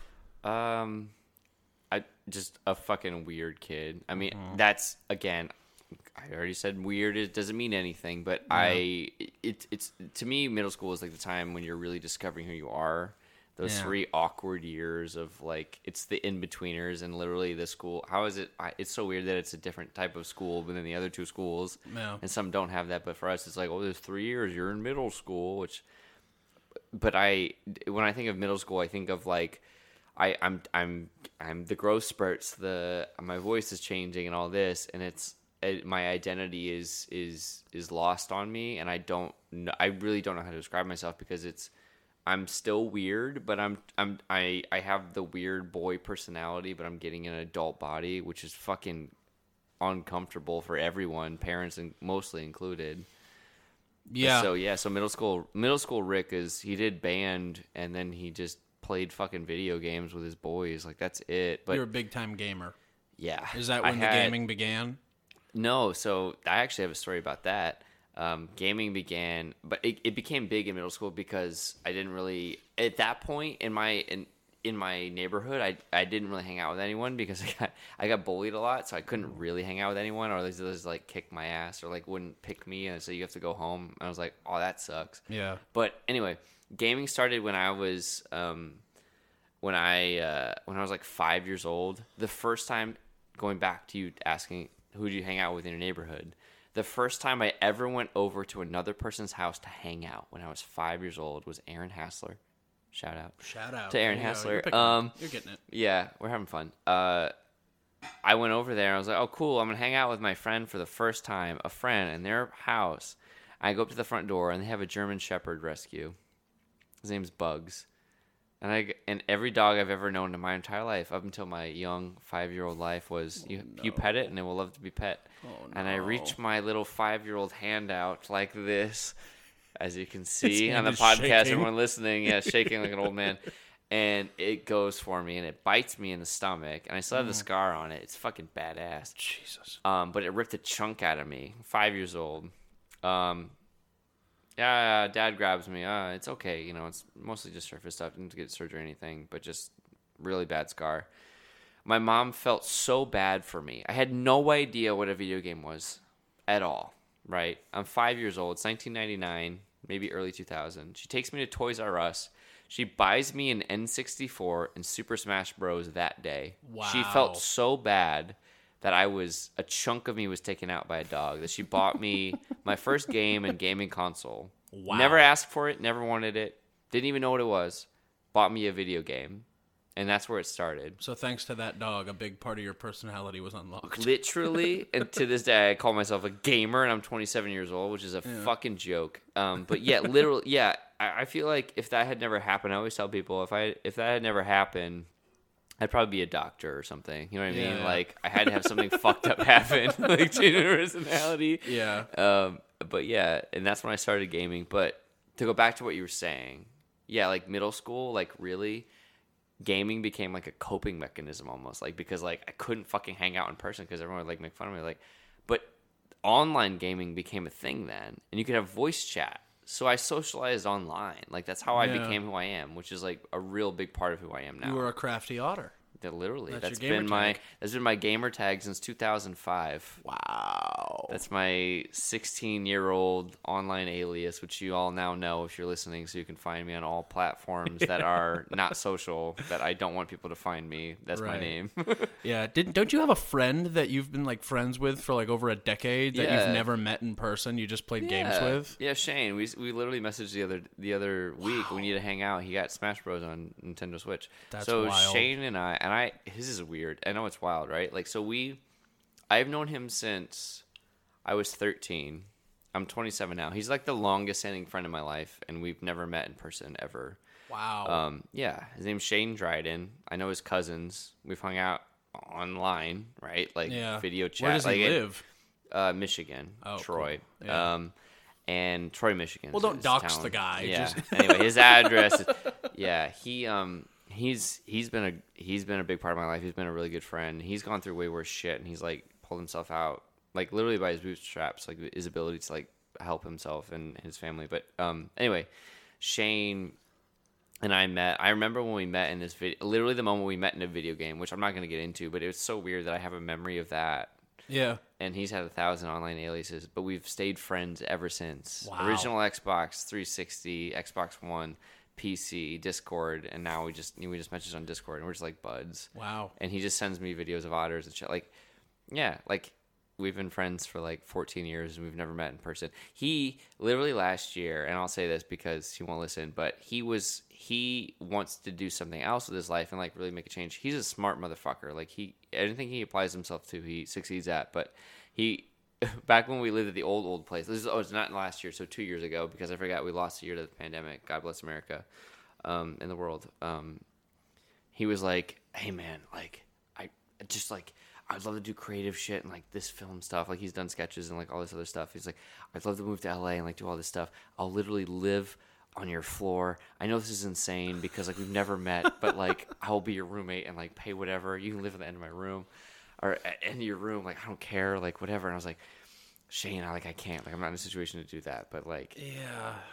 right? Like Wow, wouldn't that have been crazy? that's like bizarre, a guy I've known for 14 years but haven't really ever met. Hey everyone, this serial killer that I've been. yeah, oh, exactly. I can't say, and that's why I was like, ah, I was like, you know, man. yeah. Well, that's very big of you to be able to be like, hey, no. Yeah, and we're still friends, important, right? yeah. Yeah. Boundaries. Boundaries. But anyway, balance. Yeah. Well, good. Gamer. gamers yeah i mean yeah middle school's weird and you said high school's not that big of a deal to you so we don't really have to talk about it much Yeah. you did marching band probably dated a little bit here and there Had one know, girlfriend, you know, yeah. sniffed around Yeah, my first girl. yeah I lost my virginity at 16. Is that a little early? A lot of people tell me that's a little early. Uh, That's Probably a, a li- I- I- little. I, really feel like I just jumped in by saying that out loud. I'm sorry. Nah, uh, please. I mean, we, we, we, we talk about that stuff on here. I, I mean, it's like, it, it, what what's early, what's late Yeah. with it? You know, like it's like if it happened, it happened. Uh, I mean, Yeah. I, oh, God, right. No I, I hope it was a good encounter and legal and not like a fucked up, traumatizing thing. Obviously, but Yeah. you know, whenever you're like, if it happens when you're in high school with someone you're dating, fine. If it happens when you're in college with someone you're dating, fine. If it never happens, you die a virgin. That's really okay too. There's nothing wrong with dying a virgin. There's nothing wrong with any of that. It's actually perfectly normal. There are many of us. um, There are many people who are that way. Chance we talked about this, man. You didn't want to go into it. I need to um, take a 45 minute break, uh, but I don't know how to work the software to where we could pause the episode. So if you could vamp, that would be fucking sick. So, yeah. Vamp. And Dude, we're back. so let's talk about college because that's where uh, we met. Here we go. You get to Missouri State. Yeah. You're a graphic design major. Graphic design was your passion. Yeah, dude, it's my passion, it's my place. Missouri State. Yeah. Uh, one, two, skip a few. You did pie PyCap. You did Mm-hmm. PyCap. I'm sorry. It's not four years. It's for life.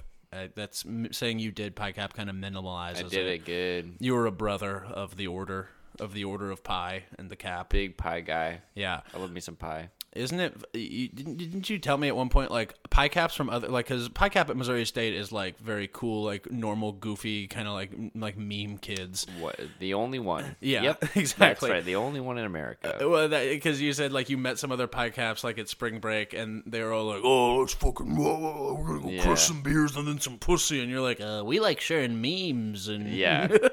pretty much the extent of it was that was That's like, ah, these people are awful. Yeah. What was your audition to get into the BFA program like? Oh God, that's a that's a fun one. Yeah, I. uh So it's related to PyCap because I didn't really know what I I was super interested in, and then, you know, it was brought up to me by a guy named Taylor Swink. Shout out. Um, who was in PyCap and he was in the acting program and he said, "Hey, I think you'd be a really good actor. Like you're really entertaining." Uh, ga ga ga ga ga. Anyway, and I was hmm. like, "Okay, whatever." And I did this audition. Da da da. You've said yada yada yada, ga ga ga ga ga, and da da da da. So so that's fair. I'm doing a very bad job of telling the story because I don't remember it very well. Oh, yeah? All I remember are the feelings of like I did the thing, I got put on a wait list, and I remember just thinking, well, I need to go audition again and just be like, no, I'm serious. Like, give me a chance. That's all I remember. The first one I don't remember because I was so fucking nervous. I didn't know what I was doing. Oh, so you auditioned twice. I did. I don't know if you know Oh, this I did not know that. so so the first time I auditioned, I got put on the wait list, Mm-hmm. and I was like, okay, that doesn't mean anything to me. That's a Right. that's a maybe, which means no. yeah, no one makes it off the wait list. Yeah. Yeah. And so I came back in again, and I did a little bit better, but I didn't know what the fuck I was doing. And I remember this is the thing I remember is Sarah and Kurt. Sarah and Kurt were the ones in on my audition, and Sarah said, on a scale of one to ten, how like serious are you about doing this as a career? And before she could finish the word career, I said ten. That's the only reason I got into the acting program. It was not for my raw talent Yeah. right? Like I was never lead in anything, but I was like, no, like I'm, I'm, I'm serious. I'm here again because I came in right for the second audition, and you were supposed to like, no, you were supposed to mention if you were on the wait list or not. I didn't do that. I just Oh, like yeah. put my name down again, and I just came back. and like, oh, you were you're on the wait list, right? I'm like, yeah, I, I really want I really want to be in this program. Mm-hmm. Yeah, I mean that's Which like that's literally how I got in. Was like I just said no, I'm no, I'm serious. I'm not kidding. Oh, yeah. And I think that's the reason I got in. wasn't because of any like they didn't see anything in me other than like maybe he's kind of cute. I don't know. Well, commitment is huge in that Yeah. program because so many people are lazy and flaky. Like, I can't tell you how many people that we were in school with that, like, just straight up, I was like, do you want to, like, why do you want to do it? Like, you don't Yeah. like this. Like, it's clear Yeah. You, like, the people who, when it was like, all right, time to work on our scenes, who wants to go? I felt like I was one, taking yeah. crazy pills when I was the only one who like raised my hand at first. It's like, Mm-hmm. what are you talking about? You're not ready. Like you didn't fucking learn your lines. Like this is th- you can get cut from this program, dumbass. Like, Mm-hmm. and I was Mr. Goofy, but Goofy Pants, so I couldn't ever like stand up and be like, "Hey, folks, we need to work a little bit harder," because I was Mm-hmm. Mr. Goofy Pants. But it's like, yeah, commitment is huge. Like it goes a long way with like people like that. So I mean, it makes sense. Um, trying to remember like my first impression of you was you were like you, you like were, it was in acting lab Mm-hmm. i think you were wearing like your ua costume or something okay, I just came from like doing Yeah. a tour or something. yeah. and i was like oh look get a load of this fucking guy Yeah, you told me that before. That's fair, right? yeah Because I was super into the school, right? Right. I was like, ah, i mean i loved i loved i bearwear friday every friday from this guy yeah, yeah but and then we uh, famously had the same exact schedule Mm-hmm. basically was that mm, junior year My junior year was my first year in the program, so probably my first senior year for me, and then your junior Yes, year. Yeah, that would have been that. Yeah. And we, it, it uh, almost immediately, Yeah. uh, clicked and bonded. and- Melanie Trier Ludus said, "You guys best friends yet?" right? Yeah, she did She call that she out. knew, yeah, yeah. yeah, yeah. That's so funny because I think I was out. so desperate. Shout out Melanie. God, I wish I could have her on the show, but she lives in Canada now and is like. Melanie's the coolest. She I really need to send her a message, be like, "Hey, you're the awes- most awesome." The first time I ever felt really good in the program was when in class with her. Like, she made me feel like I could do this, Yeah, she fucking rocks. and she gave me really good notes, but like honest, real notes too. And then like when I sucked, like she told me I sucked. Like, Yeah. she was a great teacher. She let me assistant direct Unnecessary Farce at Tent? Theater, which was very fun.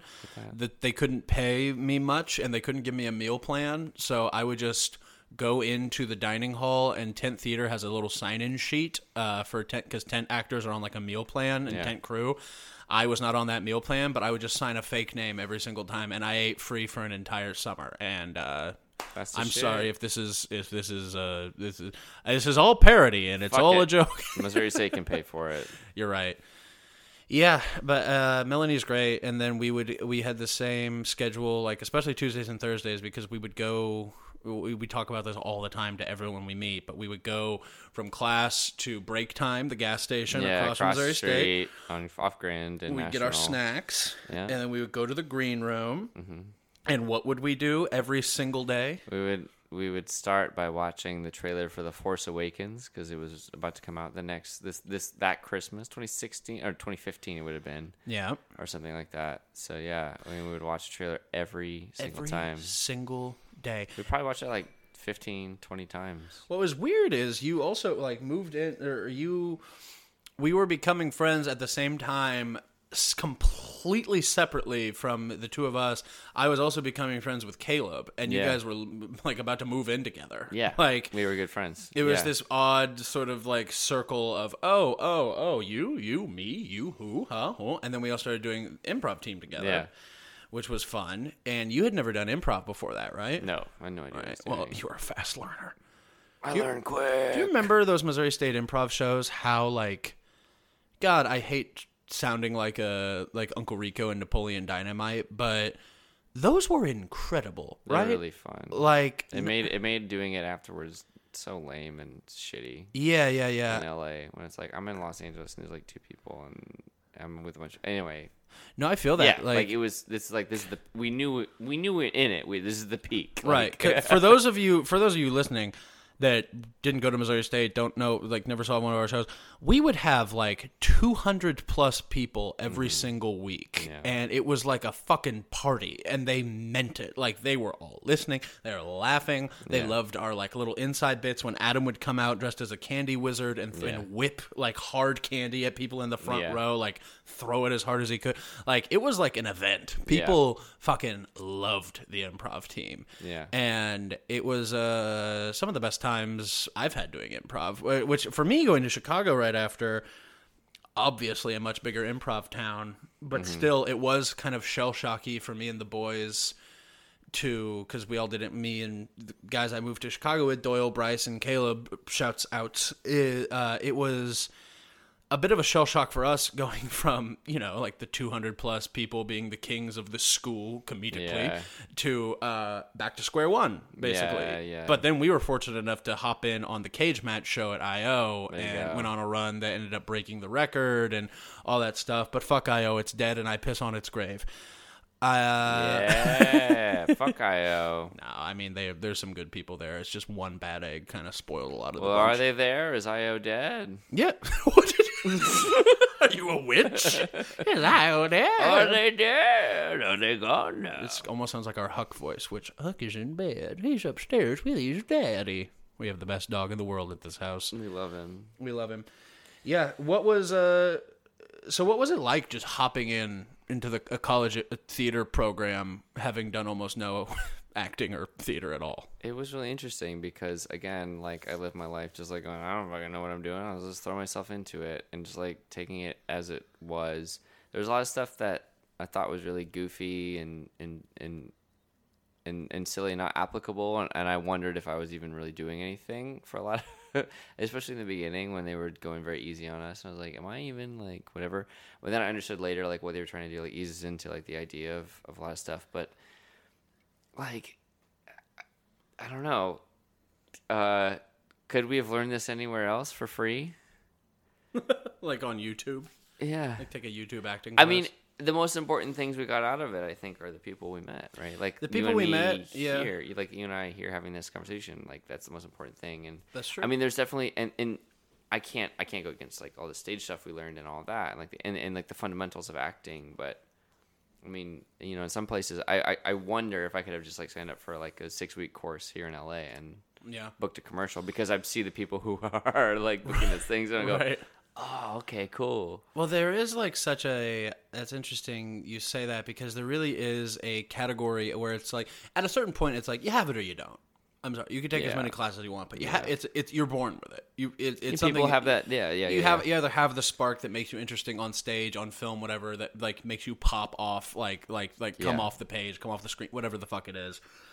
and it's you can spot it right away and that's why that's how you know it's real like people Yeah. like to pretend it's like no if you go to juilliard and train Yeah. your craft it's like well yeah because all those people to get into juilliard you kind of need to have that spark They're there, yeah. yeah so i don't know i think there is something to be said about you know the technique the the, the formal training things like that. But also Yeah. it was just for me because i always knew i was more of like like i'm a comedian in an acting program and i mm-hmm. learned that very early on. But being a part of the acting program theater major stuff like that it just it helped me to sort of access my creativity i think mm-hmm. in a way. Like it Yeah. taught me how to be how to have some confidence in creative creative like work life whatever the fuck as a as as a legitimate path. You know what i mean? Yeah. so i think that was big that was what was big for me. I remember when i was a senior in high school i did this movie called treehouse which is mm-hmm. available mm-hmm. on amazon prime and you can find it in mm-hmm. dvd stores.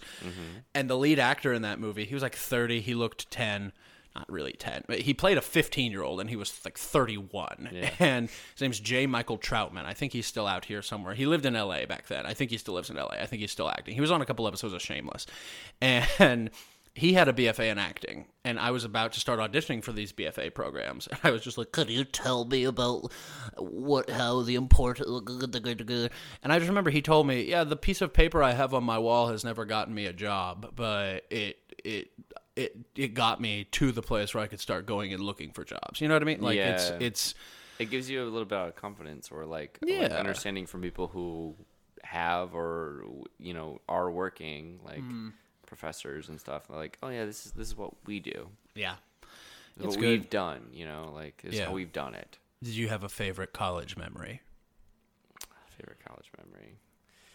You were the missouri state greek god I mean, that's probably one the one, right? Like you Yeah. go in front of again. That's that. That was a performance, right? And in front of that performance, there were it was a co- competition. So there were you know whatever like twenty five fucking fraternities or whatever, and all they, most of them didn't give a shit about it. It was stupid, but I was the only one who like put any effort into it. you bought like six treadmills I bought four there it treadmills, is four fifty dollars a piece, Missouri prices. We love it. Um, yeah, no, my dad did that actually. He helped me. He helped me get those, um, and then shipped them down to me. Um, we love Rick, but uh, we yeah danced on fucking treadmills in my garage as a rehearsal, and then did this stupid fucking thing. But it's in front of like it was in front of like a thousand people. Like all of Greek life were, was like there Yeah. in an arena, and I'm dancing on a fucking treadmill. I show up to that right. There's like the pre like we had to do like a thing where we had to show like it's appropriate to them at the PSU theater, whatever. Cool, awesome, it works. They're like cool, awesome, that's hilarious, we love it. And then we you had did to, the okay go here it goes yeah, if you haven't seen Yeah. the OK Go, here it goes again. Treadmill dance, look it up. It's old school YouTube. A lot of people didn't know what it was um, when I was doing it, which is really weird. Or afterwards, they're like, "You came up with that?" I was like, "No," but I show up to. It wasn't um, JQH, but the old one behind it where the volleyball players play. Yeah. That's where they did all the performances and shit like that yeah and we show up and there's this like the company that's supposed to like light and do the sound for all this some fucking dudes from Missouri, like these old school guys and i show up and i have the treadmills and the, the thing this guy says is like oh well i don't know if we have the wattage for them so hopefully they'll work and i'm like okay so my whole talent is is as a dance i've choreographed on moving treadmills and if the electricity does not work, I don't have a backup plan. They're just gonna turn off, and I'll just be in front of a thousand people going, "Uh, uh, goodbye." like that's the that was That's the first thing I heard. Yeah. Um, but we go out there and we fucking we do the thing, and it goes way better than I expected it to, and like I win or whatever, which is you know it's, you win or whatever you- you won yeah, I won. We had to answer a question. We had to do that, and there was like a third thing I don't remember. Um, but the, the the talent thing was it was so exhilarating because it was so stupid and it was so pure and fun, and it made so many people happy. And I had the dean of students come up to me later when we went to you and I used to go to that club in the PSU. Uh, yeah, the uh, the Union Club, Union which Club. was this fancy ass little restaurant dining experience on the top floor of the student union. That it was people thought the popular opinion on campus was that is just for professors and like staff, like faculty and staff could, are the only ones who are allowed to eat there. That is not true. Anyone can eat there, and it was like eight dollars for an all you can eat like nice catered like lunch with dessert and coffee and stuff. And we would go up there and just root because the professors did not like it when students would come up. Like they would all give the side eye and the stink eye and shit. Mm-hmm. But the dean of students did come up to you. Yeah, he shook my hand. He's like, I just have to tell you, that was that was amazing. The the talent. And I was like, oh my god, yeah, sure, yeah, thank you, whatever. very yeah. much. it was a fun dumb thing I did, but it was so sweet of him to even do that. And I was like, oh, I guess people really enjoyed that, and it it that reminded me of why I like to do all that dumb shit and like put the like get some friends and say, hey. Two nights a week for like eight weeks. Let's rehearse a stupid fucking dance because it might make people happy. And I'm like, oh, that's the whole point of all this. Is like, Yeah. you make people laugh or like you make people happy and like reminds me of going all the way back to being a kid like this shit where i like pretend to fall like making my mom laugh or like making my dad laugh like that's that's what it's about man yeah, like you've always been a cut up i try to be You're i'm also an asshole though like sometimes i can be a really big dick and i feel bad about that but like that's me and my dad a dick a whiny baby you know mm, no, what are you talking about? Yeah, no, that's true. I can whiny. I can be whiny too. But I think at the end of the day, like the whole point of me getting into all this is I'm not a comedian. I can't do. I. I. not. I can't. I just don't really feel the urge to do stand up. But I think my my goal in wanting to do all this is to like make people like literally laugh and like make them happy Yeah. because I love doing that at my job right now at my fucking brewery. Like I was like, what's a dumb fucked up bit I could do right now? Yeah. Like that's always my thought. Always my thought. How can I make someone feel better about right now? Especially when they come up to me and they're like really frustrated at a customer or something. I'm like, oh man, it must be because your big veiny cock, Kurt. and then like they laugh. Like you know what I mean? Like yeah yeah it's yeah. like I want to be that person that like makes them feel better. So Yeah. I don't know. And and sometimes I suck them off. Like that's what you have to do to be an entertainer sure. and that to a work noble in this industry. pursuit. It's noble. It's sort of like you're almost a sacrificial lamb. Yes, oh, it's so hard to be me. You want to talk about laughter? I don't think there's ever been a singular room on this earth where more laughter was shared than in uh, apartment four at the Yeah, Boge. Your you and Caleb's famous apartment. Mm-hmm. So much just shit, and I know this sounds like the most basic bitch. Like that. That was crazy. We were wild the shit that got like we we we did uh it gets worse up there was was Mm-hmm. you know it was Caleb and Doyle's show but it was at your guys' apartment I did almost all of them like as a performer we would pack like 95 to 100 plus people Yeah. into this little two bedroom like a townhouse little apartment Mm-hmm. in Springfield breaking every city code I'm sure Yeah. Floor should have crumbled did that we did that remember movie toast with Chance and Ricky where we roasted uh, the Scooby-Doo movie and a bunch of Mm-hmm. yeah, people came out the for that PSU theater. Yeah. well, well, we did the PSU theater roast, but then we did movie toast at the apartment, Oh and we sat on your Star Wars table That's and right. talked into like a little like karaoke microphone set Yeah. over the movie. And uh, then what else did we? Uh, the character kitchen. Yeah, that's my favorite one I remember. Yeah. Because Caleb commanded that, and Caleb is a fucking hilarious human being. Dude, when I think of apartment four and living with Caleb, my and I, and I have to go to an aside, but like there were, I don't remember if you were, I don't know if you were there. I, I don't really remember who was all there, but there was a bunch of people. We were in the pool. It was some summer. I I'm was gonna there. Say, yeah, Oh yeah, I was there for and this. I just I can still I can still see it. Um, looking up at because the apartment had the it it had it had the like walkway in front of it, so you had to to get to anywhere you had to go to the side. You go out the front door, go to the side, and then you have to go down a staircase, and then you're in the garage or like wherever the fuck you have to be. it was like a motel yeah, situation, literally Yeah. like that. Like it looked like looked like a motel, but like up like a, a story, so you have to go down a, a, a thing. And we're all having fun in the pool, whatever. Ah, and I look over and I hear the door open. And I see the door open, and it's Caleb, and he's in a full suit and tie, pants and dress shoes and everything. I'm like, where's he going? It's like, I I mean, it was probably like a Saturday, like two o'clock. Like, where is he going? He doesn't have a, you know, he's not working in, he's not at a bank. Right. What is he? What's where's Caleb going?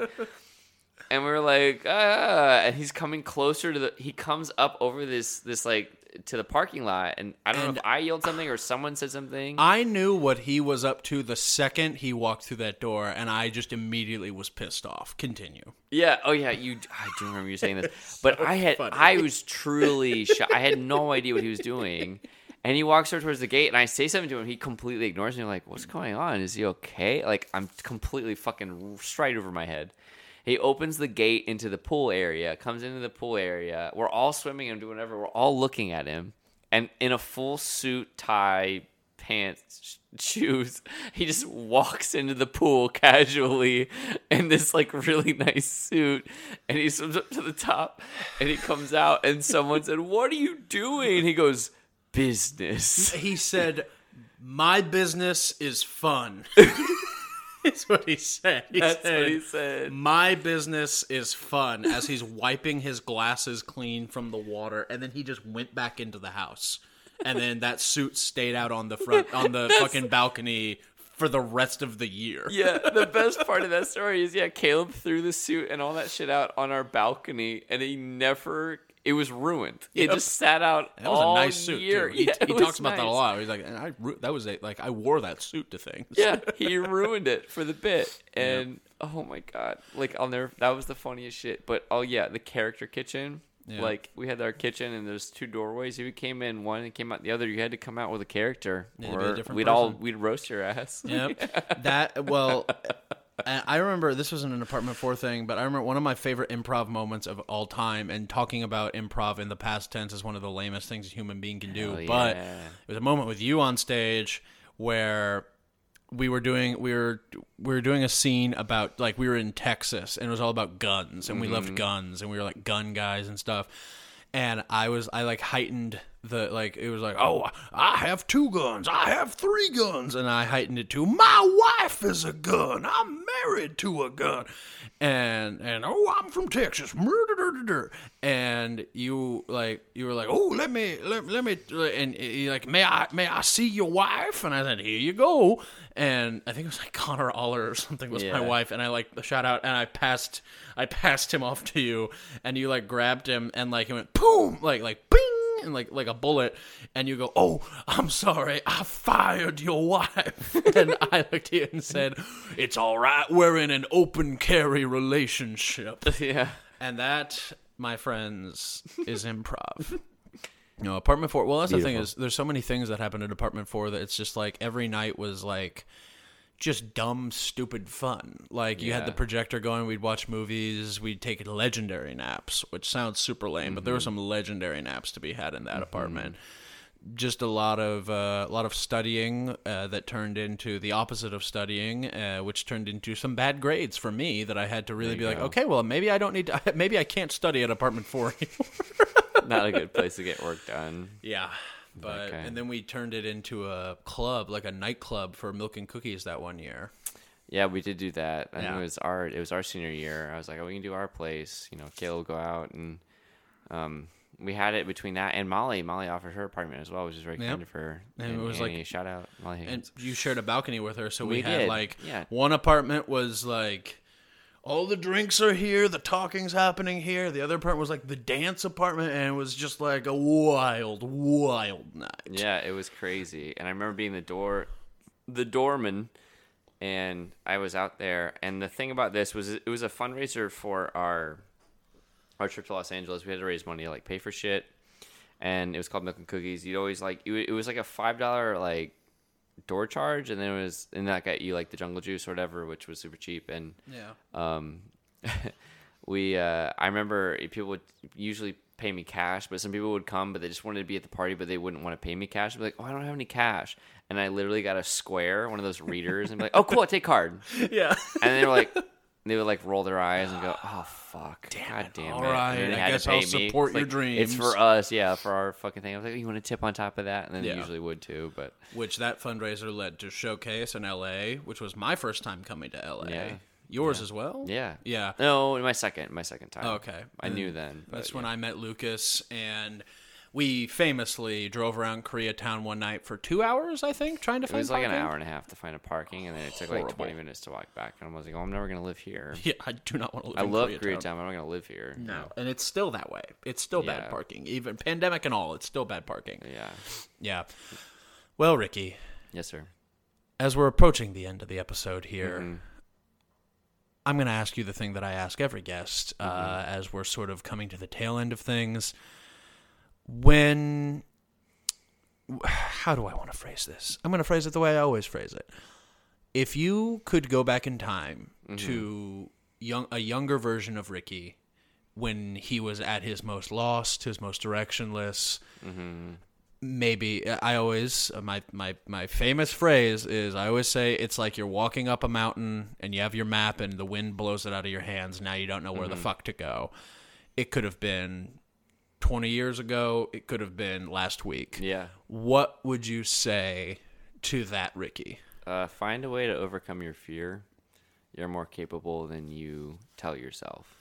Okay. Um, You're yeah. stronger than you believe, smarter than you seem, and str- stronger than you th- something like that. I want to change my mind. Uh, live, laugh, love. Tell yourself that. I want you to die.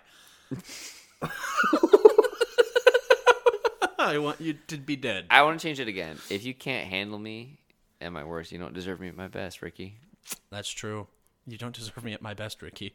Are you talking to yourself? Oh. Yeah. Uh, what are you? What are you, What are your? Uh, what's going on in your life right now? Anything exciting Dude, you I'm want to tell the people about? I'm just grinding it out at my brewery, just having a good time, pouring Yeah. some brewskis and making some pretty good money to try to pay off some debt. Um, We've had a wanna- pretty nice time in our in our in our uh, in our almost year of we moved. We had the, the place on Fulcher in North yeah, we Hollywood. got a much better place and Mm-hmm. just trying to uh, yeah settle in here, get something really nice and homey, which it's really shaping out to be. I'm really excited to live here. Um, get some money and then post pandemic like fucking hit the ground and like make some shit that's really cool and makes people laugh and happy and like book some shit. You know. Hey, I love to book things. You I book, can't you were stop on this reading. show. You That's did you did this episode of this That- podcast. Thank you to my publicist. Pretty exciting. myself. Right, your publicist uh, Richard Mihai. Yeah, this guy's pretty cool. Yeah. That's and I'm sure I think we're gonna do a roommates episode with Lucas, and we'll get into more current thing. It'll be like, uh, all right, because Lucas is gonna have his own separate episode, and you have your episode, and it's gonna be less like the past, more like what do we know? I can't That's gonna be the first video one too. Yeah, Uh, well, maybe get Lucas is. Lucas has all the camera shit. we will. All right, is there anything else you want to say? uh, kiss, what's kiss, much what- love. What's your social medias? Where, where can people find you? Oh, Where can Ricky people follow you? R E C K Y M E H I G H. It's all made up. Oh, it's just at Ricky Mihai. Yeah, no one has my name in the world. You world. got it. so at Ricky Mihai on everything. Right. So if you want, Where can people find that video you did for Hot Wheels? oh, uh, if you go to Hot Wheels YouTube channel and you look up like Rocket League, uh, fucking Christmas gift. I don't know. It's dumb. Ricky was Ricky's a Hot Wheels uh, influencer. Hot Wheels Rocket League, baby. Check it out. All right. Well, uh, you should go to bed because you have to drive me to the airport in the morning. I have to do like nine more things, including pack. Uh, I haven't packed for my trip that I that I leave in less than like. Oh Eight hours. Have fun. Thank you. I will. Bye. Perfect.